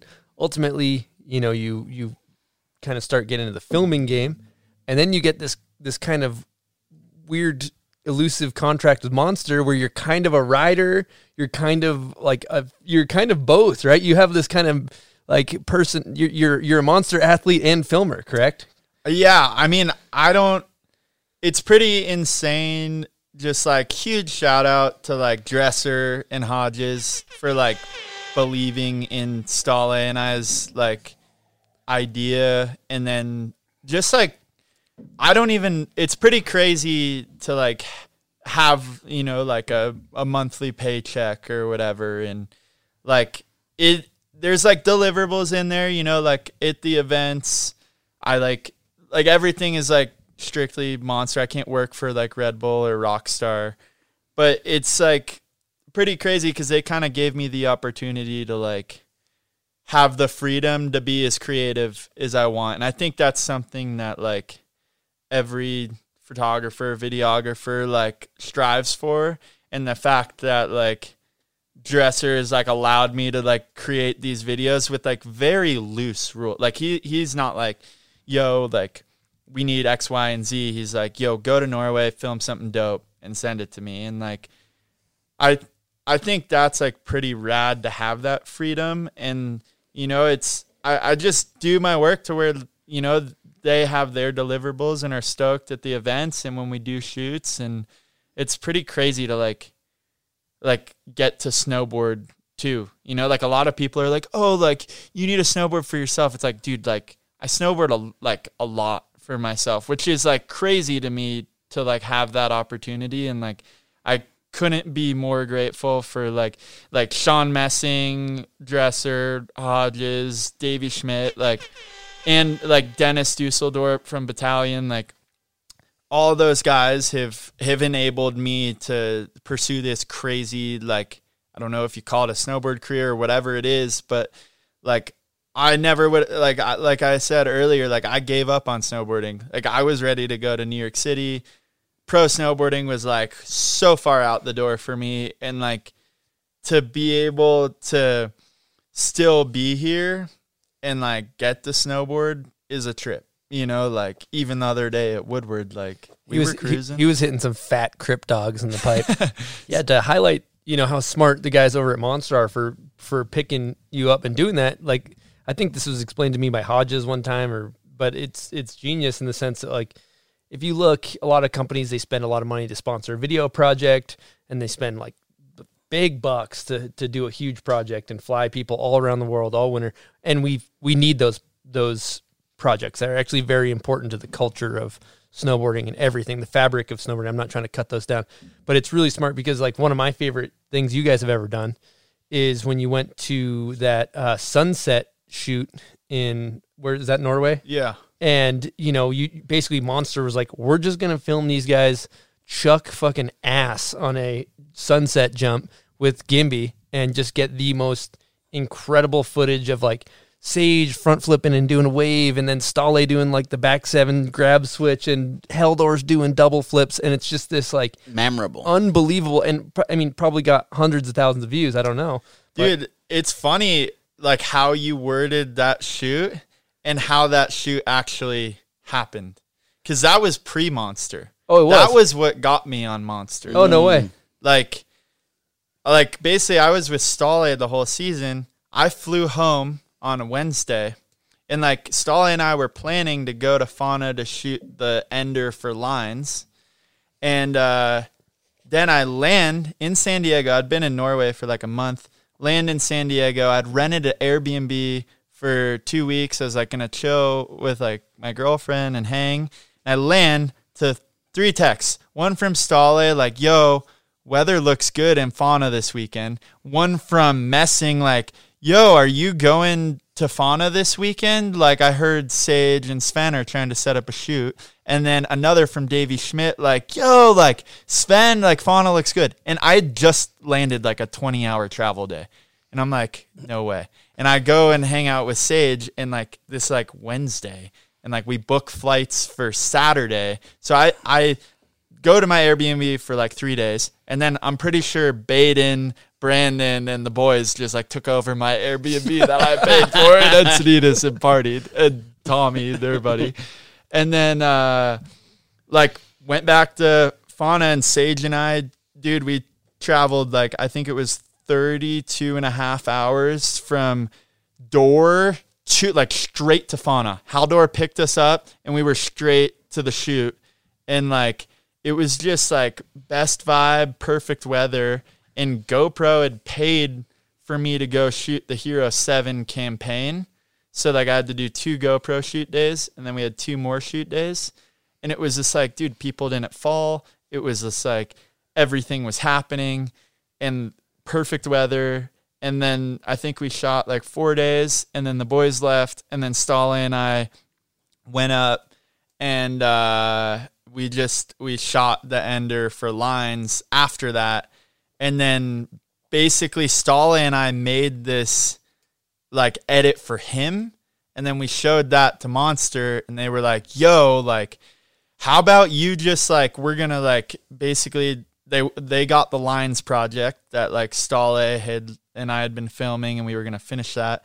And like my first deal was like we get lines and then you're gonna make this golden hour video for us and we're gonna post that in December. And that was like the first contract really. It was like I filmed at the events, they got lines, they got golden hour, and then we did like a New Zealand like little like team like pow edit or whatever. But like that that is crazy though. Like how it looks. It, It, was seemed like it was the other way around. They it were like was by hired you. chance, Yeah, that's dude. that's It- they didn't even know. Like they knew Sven. The whole shoot was for Sven and like his documentary, and like that was they. Sven wanted to do a Fonna shoot. Uh, Stale wanted to do one, and Mm-hmm. Weather just was so perfect. Like you kind of just got to be in Oslo, and when it gets good, go there. So like all of us just combined, and like pretty much it. It was like not luck, but like just right Mm-hmm. place, right time. Like all happened. do one thing. Well, you've been talking a lot about lines. Uh, if the viewers or listeners haven't seen that, it's it's a incredible execution of kind of cinematography, conceptualizing something and executing it that's different and unseen. What, do you want to explain the concept for people that haven't seen it or don't know what familiar with, and then the process in making that? Yeah, I mean, uh, there's kind of like you got your main trick, and then you always have to have like a beginning and end to that. And like the whole concept that like Stale had, like Stale fully was the one who thought of this, and then I was like the engineer that put it together. Cause that was what he originally hired me to create was like this endless follow cam that like starts out and whether it's like an ollie or like mid spin or hand drag, it was like you'd essentially like end the clip with that and then recreate it at the beginning of the next clip. So like if you do it right and like you kind of like for me I got to remember like okay, I was like at this angle, there's that shadow over there, sun's up there. Like you kind of want to line things up so it's like you're not like going too off. So like ideally the viewer doesn't really notice you change shots. And um that like was Stale's idea and that's kind of what we tried to do. I think it was like we started shooting and then we he was supposed to go to Super Park. Stale got deported from the US. We went to Fonna for like 2 weeks and it rained. So it was like it ended up turning into like I think it was like two years. Multi-year project. Yeah, it was, but we never told anyone about it. So it was just like it was like our little like baby we were not really talking about, and then it was just like I think we shot like maybe 20 days for it over like the two year period. So there was a lot of like you know there was like the 2018 Olympics and like a couple like uh like it gets hard just with the different um kind of obligations that he's got for the brands to for us just to do a video part. So it was kind of like this little like secret thing. When the weather was good, we'd be like, ah, maybe we shoot for it today. Let's get into our favorite clip film presented by our friends over at 10 Barrel and Pub Beer. Pub Beer supports us. You should support them. Their tagline is cheap, fun beer. Now, Gimbal God, do you have a favorite clip filmed? Yeah, I got a I got a favorite. I feel like um it, I mean on topic of the Fonna shoot, the uh the front follow in lines that Stale and I got where it's like we we were just so close like if we were like an inch closer, he would have like taken my head off like we had like a BTS angle, but I don't know, that's just my favorite. Like so much Steve, he goes like front five stale to method and like Oh god, it's just got so so, good. Which is much like dope trick. finesse. Like Yeah. it's small, but like so much going on. I don't know. That's probably like in lighting was just ideal. I'm a And that, sucker that for film location's just yeah. insane. I'm yeah. a sucker for sunsets. Yeah. I think we all are a little bit. yeah. Awesome. Um, I think it might be time for a little bit of uh, some hot takes. Yes, hot takes. Okay, uh, who you got for Michael Jordan of snowboarding? Well, I feel like a dick because I missed his part name, but T Rice for sure. Okay, let's give out. T Ricky gets a little air horn. Uh, what do you think about the old uh, beaver slap when you're in the lift line and you get your snowboard? You know, I got dude, my knees so get so sore. I gotta slap that shit before I get the snow off. okay. Uh, what do you think about 1800s these days? Um, I definitely wouldn't do one. What do you think about when people do the uh, edge drag with their snowboard across the parking lot instead of carrying it? If it's on snow, it's chill. But if it's on concrete, like yo, expensive. What do you think about roids in competitive snowboarding? I know your stance on it. I kind of back it too, dude. If we're going the eighteen hundred route, fuck it. Let's go twenty four. Let's yeah. Is that What's what the, the next ro- one is? What's I after know. 18? 21? 2160? I'm no good at math, dog. I need a calculator after 18. I think there's a nineteen and maybe like a. I don't fucking. Oh yeah, because it's too every much. 180. So 18. Every uh, Yeah. 180. When we get into the 2000s, just gets too Dude, crazy. It's, it's a lot. It's it's pretty close to aerial skiing these days. Mm-hmm. aerial skiing kind of died though. So we got to be careful. yeah, we don't want to to be kill careful it. to I not mean- want to kill kill it. it. Like, I don't want to go into this too much, but I just feel like Big Air, we did it. Let's move on. Let's like bring back the quarter pipe or like something. Or, I don't know. QPs are always dope. I got a hot take that came in the form of a Patreon question. Okay. How do you feel about drones? Do you have any beef with them, or are you threatened by them? That's from Magic Narwhal. Little drone. Oh, little. Dr- that's a great drone question. beef. He's basically the human Is drone. there dr- is there drone beef? Is No, there's no drone beef. I bet. I, I mean, like, I think, uh, I think there's, you just don't go too crazy, you know, like with the FPV ones. If you can keep a nice line, that one uh, Racing? Torstein video Yeah. he first put out where they were a little bit much, a little bit mucho? much, but he kind of like They figured lot, it out. lot of slow mo in the last video, but they, I'd say like the the drone shots, like there was one of Vernie. I think it was like one of the only like full speed clips, but like I think that was probably the best drone shot ever done. And shouts to that dude, Gabe. I think it's like Drone Gabe's- guy Gabe? Yeah, yeah, yeah, dude. It natural selection. I mean, they dude. were on point live. Dude, live. he's flying that shit live. yeah, like that's never dude, even been done. dude through the trees. Like Can we get can we get Gimby out there for Natty Slag? Yeah. just getting white out, white out films, just White out films, Oh bomb holes God. everywhere. Dude, I did one lap with Zoe at the end, and I got so bodied. Oh, you we oh, did? Went, we Oh, went did you? way too slow into Yeah. the. I I like the whole week. I like didn't look at the course to ride because I was like, I didn't want to like have that like bumness, you know. And then when it was like, oh, like we can ride it, I had no idea what to fucking look at. I was like, I haven't like thought about riding it, and It's got bodied. Shit's hard. I'm still a rookie in the PAL. Going back to the the drones, it does suck because it sh- those features are big. I'm sure, Dude. and the drone, you're like eh, you're like, oh, I could I could hit that. I'm sure if you're strapped in, and staring down at it, it's steeper, it's bigger, it's gnarlier than it looks, right? Yeah, dude, it's it's huge. Like it's and and Zoe said that because like we stopped at a couple spots and she's like, "Whoa, it's so like weird stopping on this course, like looking around."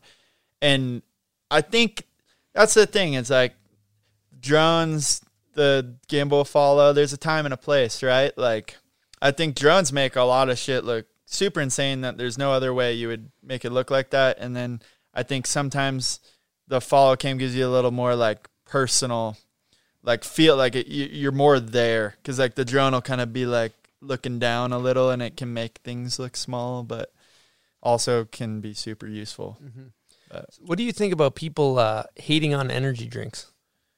i don't i mean like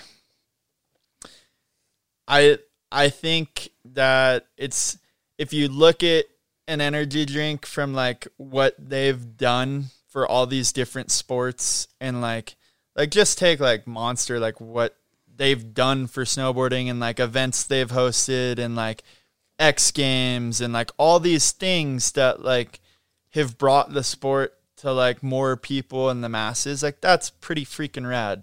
Like yeah, I don't think you should be drinking like super caffeinated sugary drinks all the time, but like I think if you like look beyond the product and look at like the core values of the brand, like it's pretty sick to see like all these different companies that have like supported this crazy career of us sliding on stupid pieces of wood down a hill, you know, like that's pretty crazy. That, like, Everything in moderation, right? straight That's up. That's a great point. Buds, you got something? I have a Patreon question. Yeah, hit it. So uh, this is a two-parter question for the one and only fun guy. he calls you. uh, in your opinion, what's the biggest mistake follow cam filmers make? And uh, his second part, actually, we've already answered. So what? We'll just go with part one. What's the biggest mistake other follow cam filmers make? And do you have any advice for them? I mean, I think it's just get like your snowboarding or skiing or like however you're doing it. I'd recommend snowboard. I think it's a obvious uh obvious point there, but um I don't know, I just get good at the riding aspect and then it's like the filming kind of like comes pretty second nature. Like know the tricks, know like what angles. I would like to see some of these really good filmers attempt some of these gimbal follows and see what happens. I mean, you're kind of the one and only that does it. You know, you're the Dude, it's You're kind owning of, the it's, space. It's kind of crazy because like there's like a few skiers for sure who are like super good, but like I don't. There's not like a snowboarder yet that like is just doing it like it it this like it's always like a skier with a snowboarder or like someone. I'd mm-hmm. I'd like to see another snowboarder. you're the only one, right? No, I I don't know. I mean, there's, a people- lot of well, Groms there's there's sure. there's also there actually I got to give a shout out to some of the other like street snowboard filmers that There's are doing it. that- Like you look at like you know Tanner Pendleton Dude. And you know Harry Hagen and who I'm I'm gonna forget like Colton that does Dustbox and there's just tons and tons of really good. Oh Hayden, he made all Yep. lifts videos and and there's tons of incredible follow cams in there. And so I think there's like a lot of really good street follow cameras that are it's more of a it's more of an art of the lens like skateboarding, but there's it's not necessarily like flying off a wedge, but that shit's Well, even dude, like I just watched like Evergreen again last night, and like some of like in that I don't know, like for me, I have like I love that aesthetic so much, and it's so different.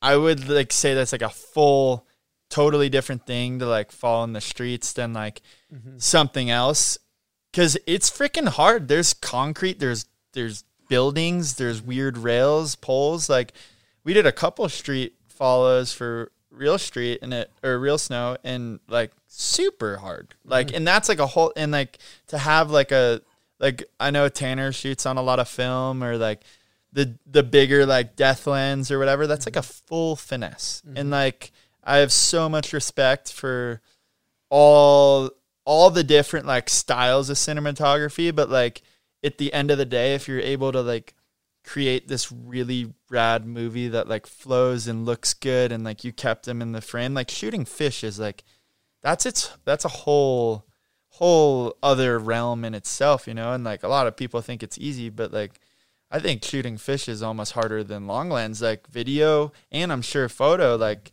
to get Photo's them to, not as tough. but to get them to like use the frame is Yeah, like like it, it like properly. and like keep the angle like lower than you think, but Yeah. like you don't want them to go out of frame. With uh, like, what I love was watching the filmers get ready practicing. Oh, yeah. the doing wide the- angle. yeah, do the yeah, fish yeah. You see them over there doing dude. their motion, getting it all right. Yeah. I love watching that. I They look so definitely I did a lot of that. Yeah, you're like, all right. yeah. Let's, let's talk about clip high because as a rider, when you land a trick, you get a fucking clip Oh, I high. bet and this guy- photographer gets a clip high. But and then I've done Next some level. follow cams, and you you can fuck up a really good shot, but when you when you make it, you probably get the same clip high as the rider. Dude, I think I get more clip high than I do like landing a trick. Like Mm-hmm. I'm so stoked when it all works out because like it's funny back in the day, like people used to like I've everyone thought it was like who's that fucking guy? At, I think it was X Games 2015 with like the long stick and the pole. Like everyone like vibed me out, you know. And then like now it's funny to like see everyone doing it, but like I dude, I was back then I was just like so stoked. I was like and like people I'd like ask, "Hey, do you want to shoot a clip?" and they're like, "Oh, like give me a couple, like let me warm up." And now it's like, "Yo, like let's film this trick." But I also feel this like responsibility where it's like, "Fuck, I like you're trusting me to do that gnarly thing. Like I can't like I can't fuck it up." And like I always say like I might, like I don't, you know, like cuz we're both kind of snowboarding, but when it all comes together, that's like I don't know. It's that's like my like drug. Like it's, Yeah, that's your clip So high. you'd say It's you're so a clip sick. clip high addict. Oh, uh, for sure. You for see, sure, it's addict. you know who was like we with our group like Scotty Stevens and and Bodie or some of my good friends. We throw the term around clip high all the time, and you'll see like Bodie will come home, he's on cloud nine. Like, is this guy on a fucking clip high over here? What's going on? Like, is it, Obviously got a good shot today. He's got a good clip, huh? Dude, yeah. I've gotten I get like over click. That's when I like start on like I get on the up up up. you know, like Stolly, I'll just start saying nine million things. He's like, chill out, calm Chill down. out, man. You're on a clip high, dude. Yeah. Just take it easy. Full clip. Relax. dude. Yeah. Bring her back down to earth. Yep. Yep. dude the the kind of perspective that's cool with you know diving back into some of the vlog type of stuff is you there's almost i don't know if you you take this into consideration but you're almost bringing the audience along with you it feels like. It's like when you're watching you're like oh i could be hanging out with these guys. And then to fast forward to the the follow cams that perspective of the way you guys film you, you know when you're watching a clip on instagram or youtube or whatever it, and it's filmed with the gimbal and or whatever gopro hyper smooth or whatever it is and and it's right there you really feel like you're like a part of the action and that's i don't know it's just a cool kind of changing like perspectives than how it used to be watching videos huh Yeah, I mean, I like I by no means think that is the way to shoot snowboarding, but I think it is like if you take like all of our industry and our friends out of the equation, right? And like you're to show this to my mom or like your friend's mom. Like even like like I showed my girlfriend some of like the gnarlier clips in our real snow and she's like, "Oh, like I don't get it." You know, like and I think the handrails and like even like the long lens like gnarly Alaska shit to like average people, they don't understand the how gnarly that is. And I think the thing with the closer up stuff is like it gives them a sense for like maybe that's what it's like to be there doing that because it's like with them. And that's just like from my little experience talking to a few people. But I think the raddest thing is like when people can like mold all that together to make it flow, to give you the whole perspective and like the whole picture. That's like probably like the thing that I want to strive for the most, like going forward. But I think it's just a way for like, and at the end of the day, we want more people to snowboard, right? Like, great that's- point And that Like- angle brings them along for the ride. Yeah, I I feel feel, like- like, it. especially even like an X Games slope course preview with the GoPro. You're like, fuck, this. Is, I'm in the mix with I'm these in the guys. mix. Yeah, I'm Yeah. here. dude. Uh, one thing we we breezed over is um, Did you have any interesting hobbies as a kid? I got a little intel from Stale saying that you might have had some interesting hobbies as a kid. Oh yeah, dude. I was like, we. So I lived in New York, and uh, my mom loves animals, and uh, dude, we had like we had like fifty animals. I'm not even kidding. We had like chickens, we had birds, we had turtles, hermit crabs, lizards, but snakes and snakes were kind of my shit, dude. Like, and it's hilarious now because I'm terrified of snakes. He's a my snake guy. shit. He's a snake guy. dude i was full snake guy and it's funny because we moved to california and uh this, i was like seven and um w- we a little apartment like i think it was like a 900 square foot apartment and we had uh we had three corn snakes two ball pythons a red tail boa and uh, albino burmese python that my mom Albino. every summer would like take me to the reptile expo, I could get one snake. And I had, I, and dude, I, and I, and I was like, dude, I was so, I had, cause she was always talking like, you know, we were gonna move out of the apartment, we were gonna get a house. And I was always like, you know, I was like my mom, my sister, myself, and then I was like, well, we need a four bedroom house because like the fourth bedroom can be like the room for like The snake room. albino Burmese python. the Like, and, I had, and I had like, dude, I had it all big mapped- enough. I had it all mapped out, dude. I was looking at like these custom enclosures, and and mind you, I'm fucking, I'm eight years old, like on the internet, like Planning your snake's home. yeah, dude. I was such a fucking idiot. And then all so I I go to this expo with my mom and like I like I knew exactly what was up. My mom has no idea what the hell this thing is. But like it's a little baby like 1 foot yellow like beautiful little like snake thing. And I like pick it up. I'm like, Mom, like this one. I knew exactly. She had no idea this, these motherfuckers big? grow to 17 feet long. dude, It was this cute little snake. dude, it grew so fast. Like in a month, it was four feet, and then like in six months, I think it was like nine feet long. My mom's tripping because like we had to like start feeding it. Like you're supposed to feed it rabbits, but like my mom was like, "Fuck no! Like no way am I feeding it a rabbit." So she'd feed it the frozen mice. And I remember one day, dude, I was like, I put my head in the cage because I was, I, well, first of all, I was looking for the snake, and its name was Butterscotch. and, uh, and dude, I, uh, I, I was like looking for it, and I couldn't find it in its cage. And I like put my head, and dude, I look up, and it's like there's like a, a a shelf above the sliding glass, and it's chilling up there, wedged in there, and it fucking strikes at my head. All trust gone, just done. Anaconda I, I 3 never, going on here. I never touched butterscotch, and I just Shout out to Butterscotch. I just I just watched for like six months as this thing grew, and then I think we find like we were trying to give it to the zoo, and then we eventually gave it to the Oceanside like pet store, like reptile store, and dude, like I, I like I'm terrified of snakes now, like that. After it tried to eat you. Dude, it fully tried to because it was all nice and shit, and then when it's four or like four feet long, I feel like it started like getting fucking feisty. And to be honest, like we weren't we were feed like my mom was never down to feed it like live stuff, so it would always be like you know like the frozen rats or whatever. And I think that's not good for. They want to hunt. Huh? They want to hunt and like it sees something moving in its cage when it's kind of hungry. They like, want to strangle it yeah. and then eat it. And dude, I was I was such an idiot. Who named it Butterscotch? Yeah, that's I, such a great I name. did because it's name. fucking yellow and white. And then I thought because I, was talking to my mom, I was like, "Look, it's so cute, like the colors." And I was trying to like get her away from the fact it was gonna grow so big. And you knew this. All I the knew time. this, dude. I fucking we had an iguana. And, like our apartment was tiny, dude. This cage was like six feet long and like took up like our like dining room was in there. Your mom this, must like, have been just tripping. dude. But like.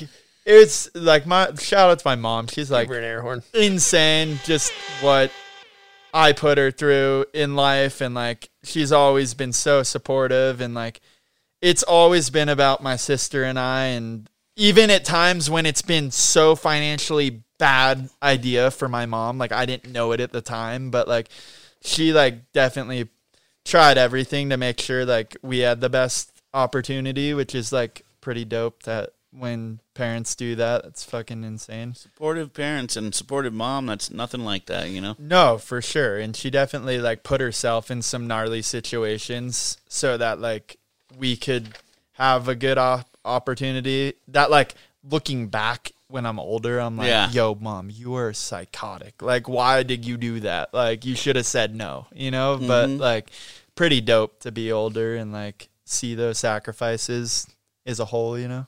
I was doing some research as well, and I found out you used to do a lot of lobster diving.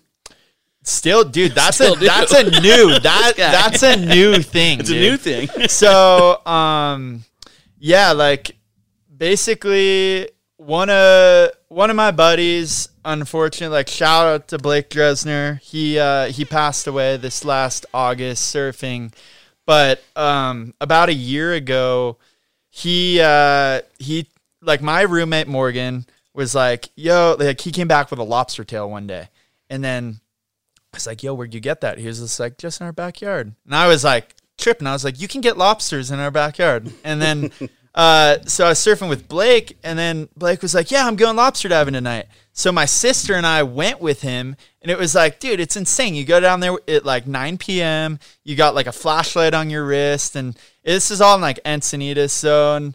And like the water's not super deep, like 10 to 20 feet and you're pretty much just like on a hunt the whole time and uh i don't know like blake got me into it and unfortunately that was like the only time i went diving with him and then uh like this year i like because i had all the gear now i kind of was just like every time i go out there it's like it's one of those things it's like you're you just like surrender yourself to the ocean and like after like Blake passed, every time I'm like down there, I'm just like, you know what? Like nothing bad's gonna happen. Like you're with me, and like that's like kind of like gets myself out of the like fear zone. But it's fucking gnarly, dude. You're just fear. oh, there's a lot of sharks, A lot of sharks. and like you're just you can only see like in your light zone, which is kind of dope because like you can't. It, I think it's scarier in the day when you can like see, See everything. everything. But when you can just see your light, it's like, well, there might be a shark over there, but like he's not my light zone, so like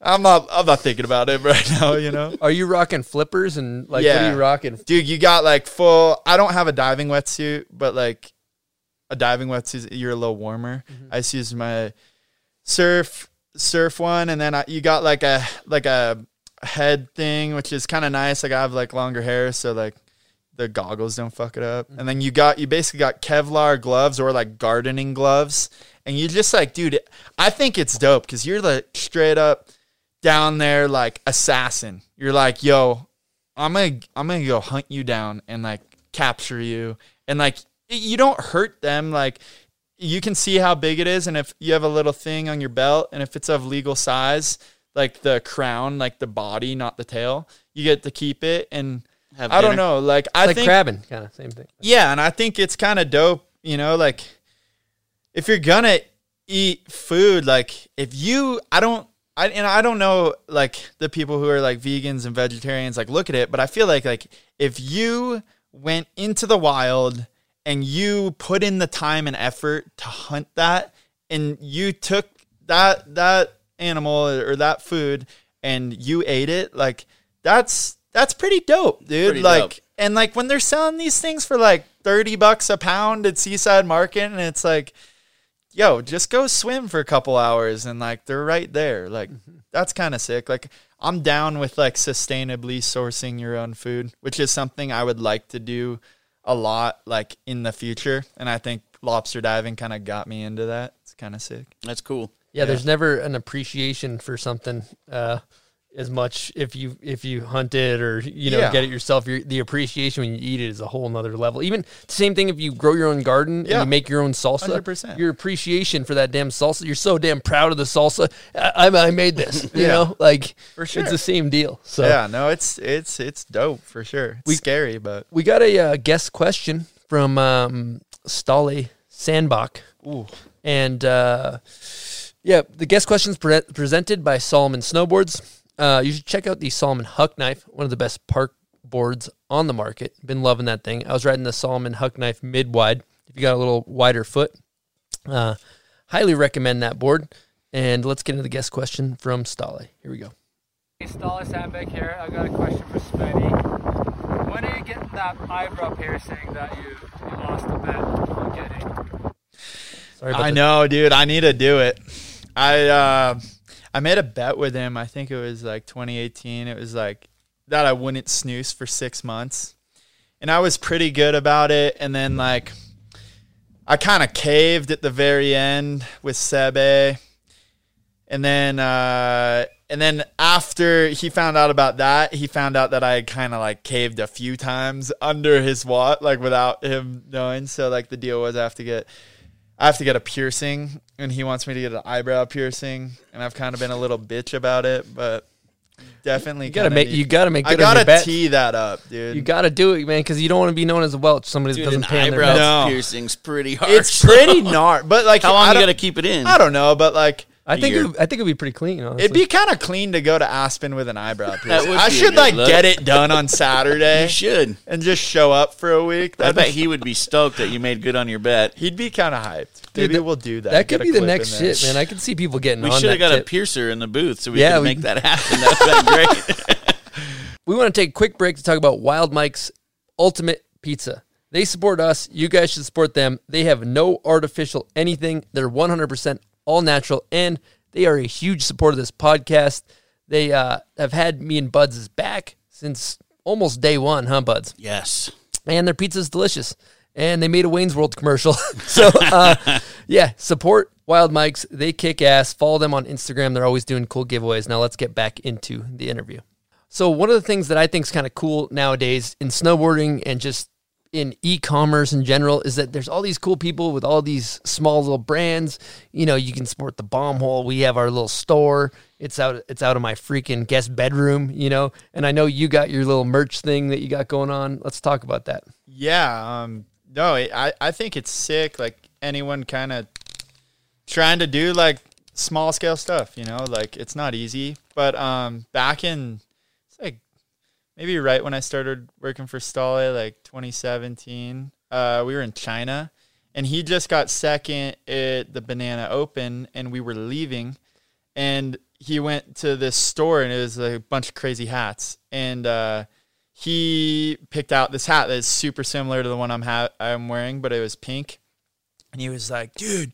You need to buy this, and I was like, "Dude, I'm not buying." It. Like, I was like, "I don't want to spend the money. I'm never gonna wear it." And then he bought it for me, and I never really wore it. And then I remember like one trip I like was packing and I found it and I was like, oh, you know, like maybe I'll bring it, I'll wear it on this trip. And then I started wearing it. And then I we were just like kind of getting super loose that week. And like I remember it was like so fun to just like drink beer and like flip the goggles down. And then everybody like started like laughing whenever I'd do it. So we just like I started wearing it and then I was like, fuck, I kind of like want to get more colors, but dude, you couldn't find them. Like you could only buy them in China and then like I couldn't find them in the US.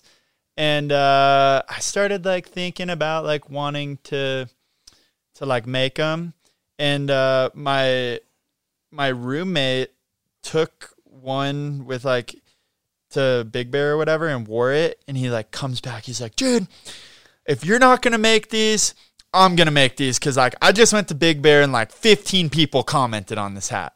And I was like, dude, I know, like I've been wanting to do it, but I just like haven't had the time. And uh, shout out to Ryan Bone because he he uh, manufactures all these and like does all the like sourcing and stuff. But we just kind of like it's kind of cool to I don't know do something different, be able to like have your own colors and like I think in anything like it's good business experience to like learn how to like source clothing or like manufacture your own product like just the different supply chains you need to go through and stuff it's like you know it's it's a good experience there's going to be ups and downs and we've definitely hit, like had a lot of that like the last little bit but mm-hmm. as you know Yeah. a lot of work but super super rewarding when like someone's stoked on the product or when we live in a world now where you can do this. You know, you couldn't do this Yeah. years ago, so it's pretty rad to take advantage of. Oh, for of sure. the technology and people getting out there. Someone was telling me, uh, I think it was Clavin. He was at X Games, and there was some kid like dressed exactly like you.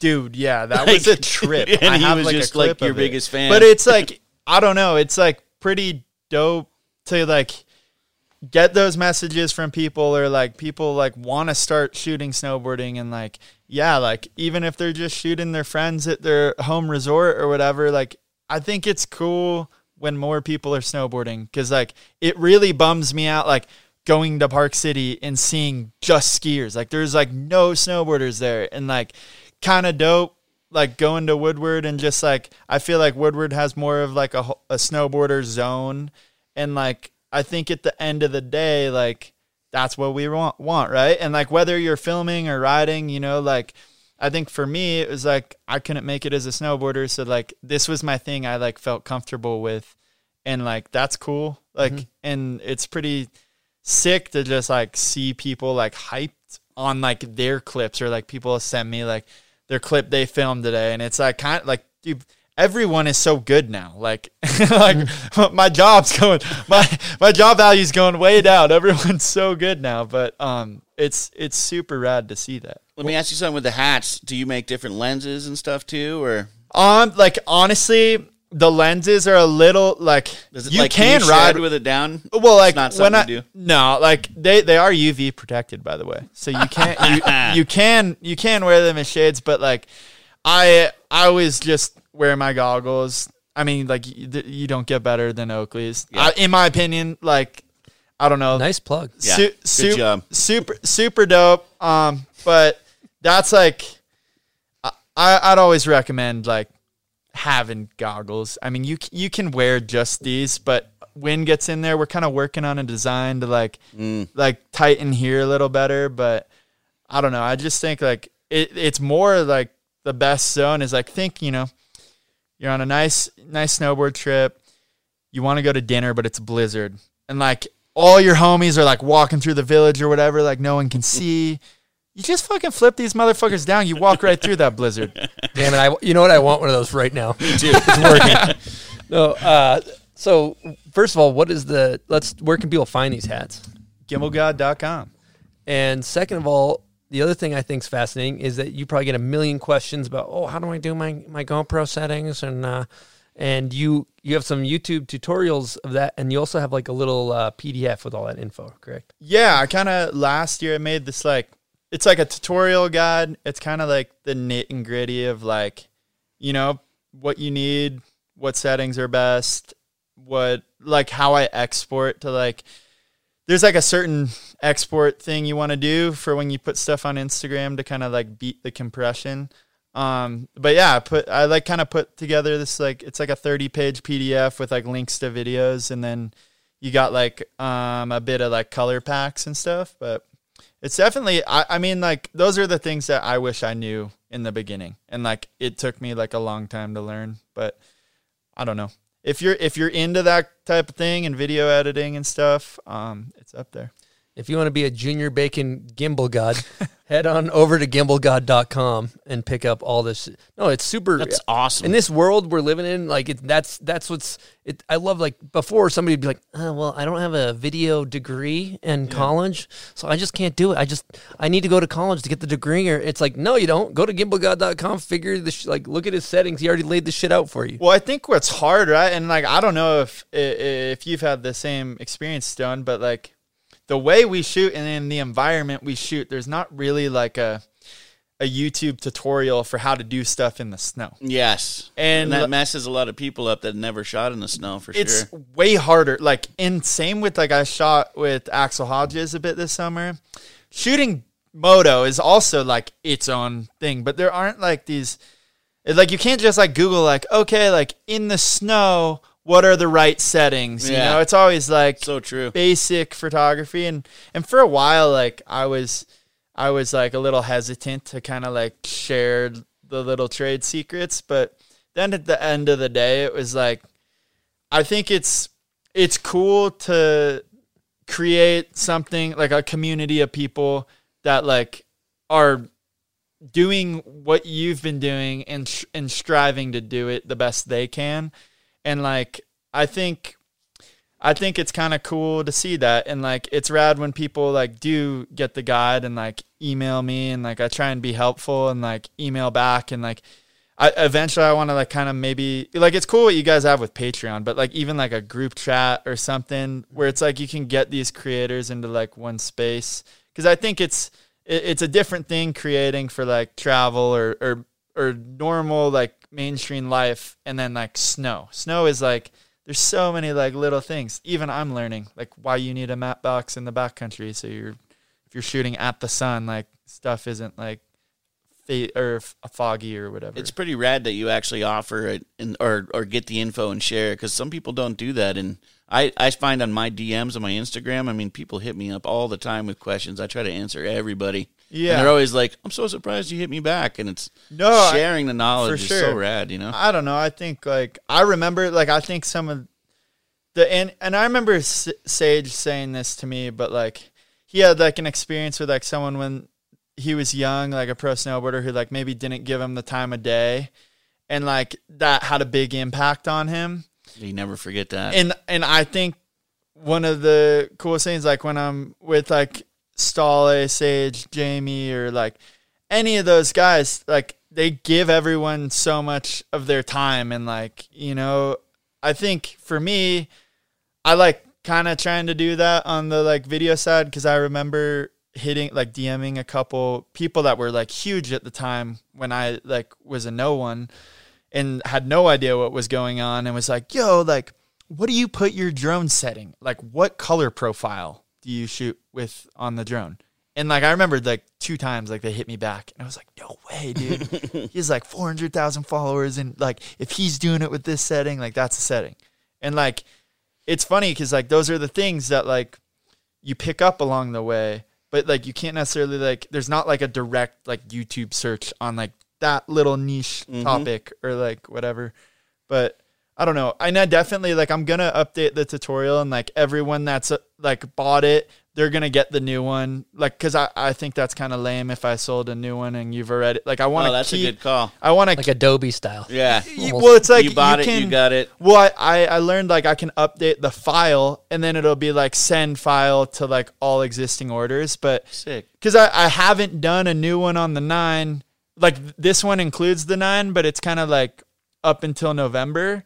But I've used it so much now, like there's a lot of new intel I have that I kind of want to share, just because like there are ways to like use those GoPros to make them from like out of the box. Like maybe it's just like the GoPro look, but dude, they're like little mini cinema machines. Like I'm blown away. Like Uh, uh, yeah, GoPro's incredible. They're uh, going back. Uh, Aaron Bittner went riding with him earlier this week, and he's like, "I got Gimbal God's exact settings." And uh, and I, I said I was like oh you're, you're and he filmed a run of me he killed it. I was like damn you're like Gimbal God Junior over here.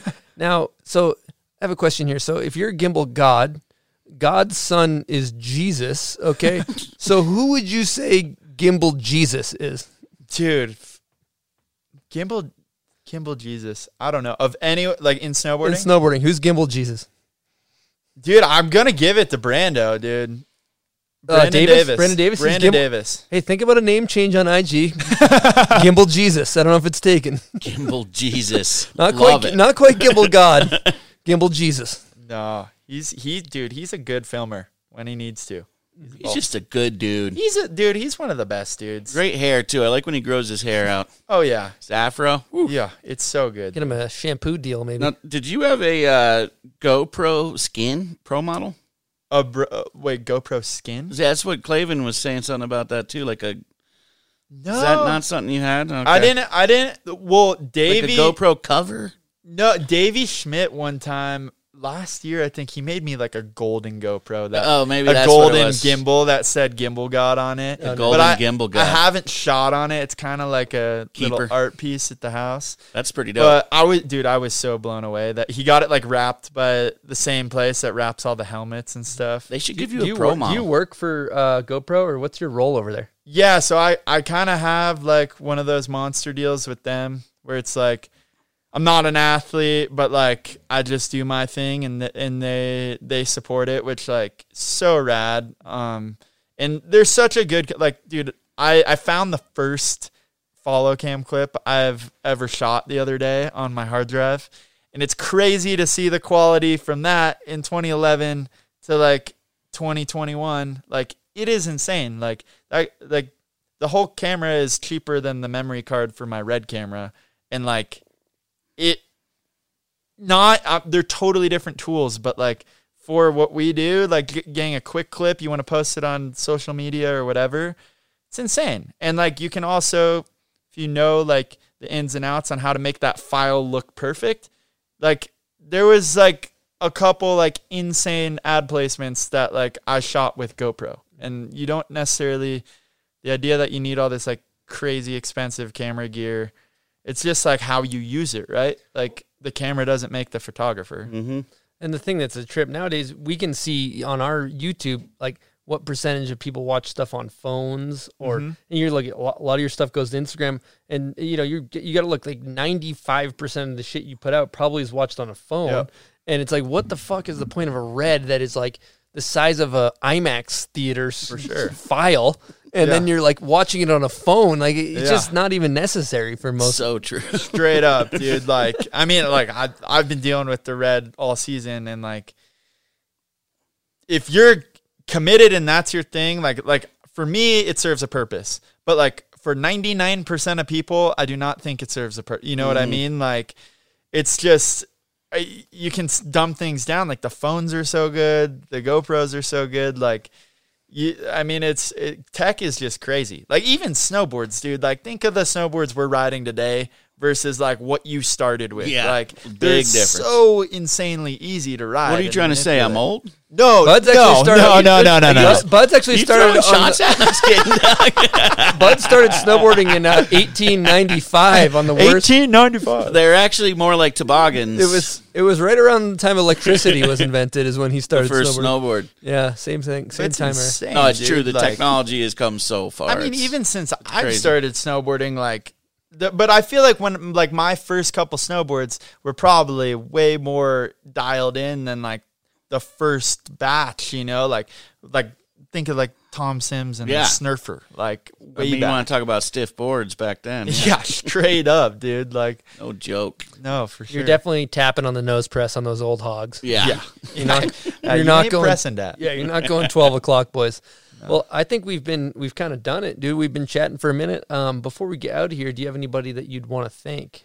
Yeah, I mean, um, huge, I, huge shout out to my mom and sister and my dad um, for just like supporting me and, and being along for the ride and all all the people like Dresser, Hodges, Messing, Nico, Jason Marshall, like dudes at Oakley, Davey Schmidt at GoPro, Dennis, and just like people that have believed in me and given me an opportunity. And every single rider that's let me do my thing with with them is a huge shout out to them. But um also bill and kathy from the beginning always uh believed in me. But it's a it's a trip dude. It's an honor being here and speaking with you guys. Um stoked we made it happen Talk about carving out your own lane. Now you got setups with GoPro, Monster, working for Oakley. Man, you are stacked. Dude, I Good mean you, it's man. uh it's a trip, but I think it goes,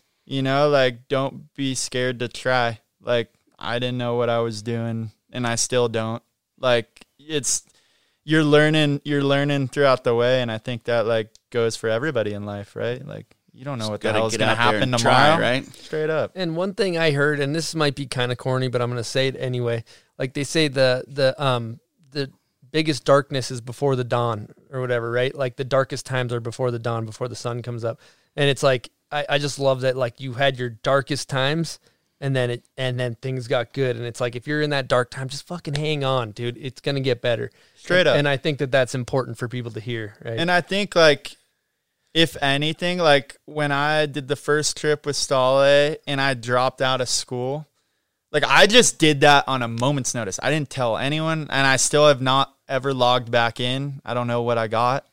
Um but I there was like a 3 week period where I was like, dude, like what did I do? Like all this, you know, I had no idea, but I think there is something to be said to go with your gut, you know, because like at the end of the day, we're all gonna land on our feet, like, and I, if you believe you are, and I think that's like the mental aspect where like just think positively and like good things will happen. Think negatively, and you might, you might, you're gonna draw what you're what you're manifesting, right? So like, just like be yourself, try dumb shit, and like don't really give a fuck what other people think because like at the end of the day, like that shit doesn't matter.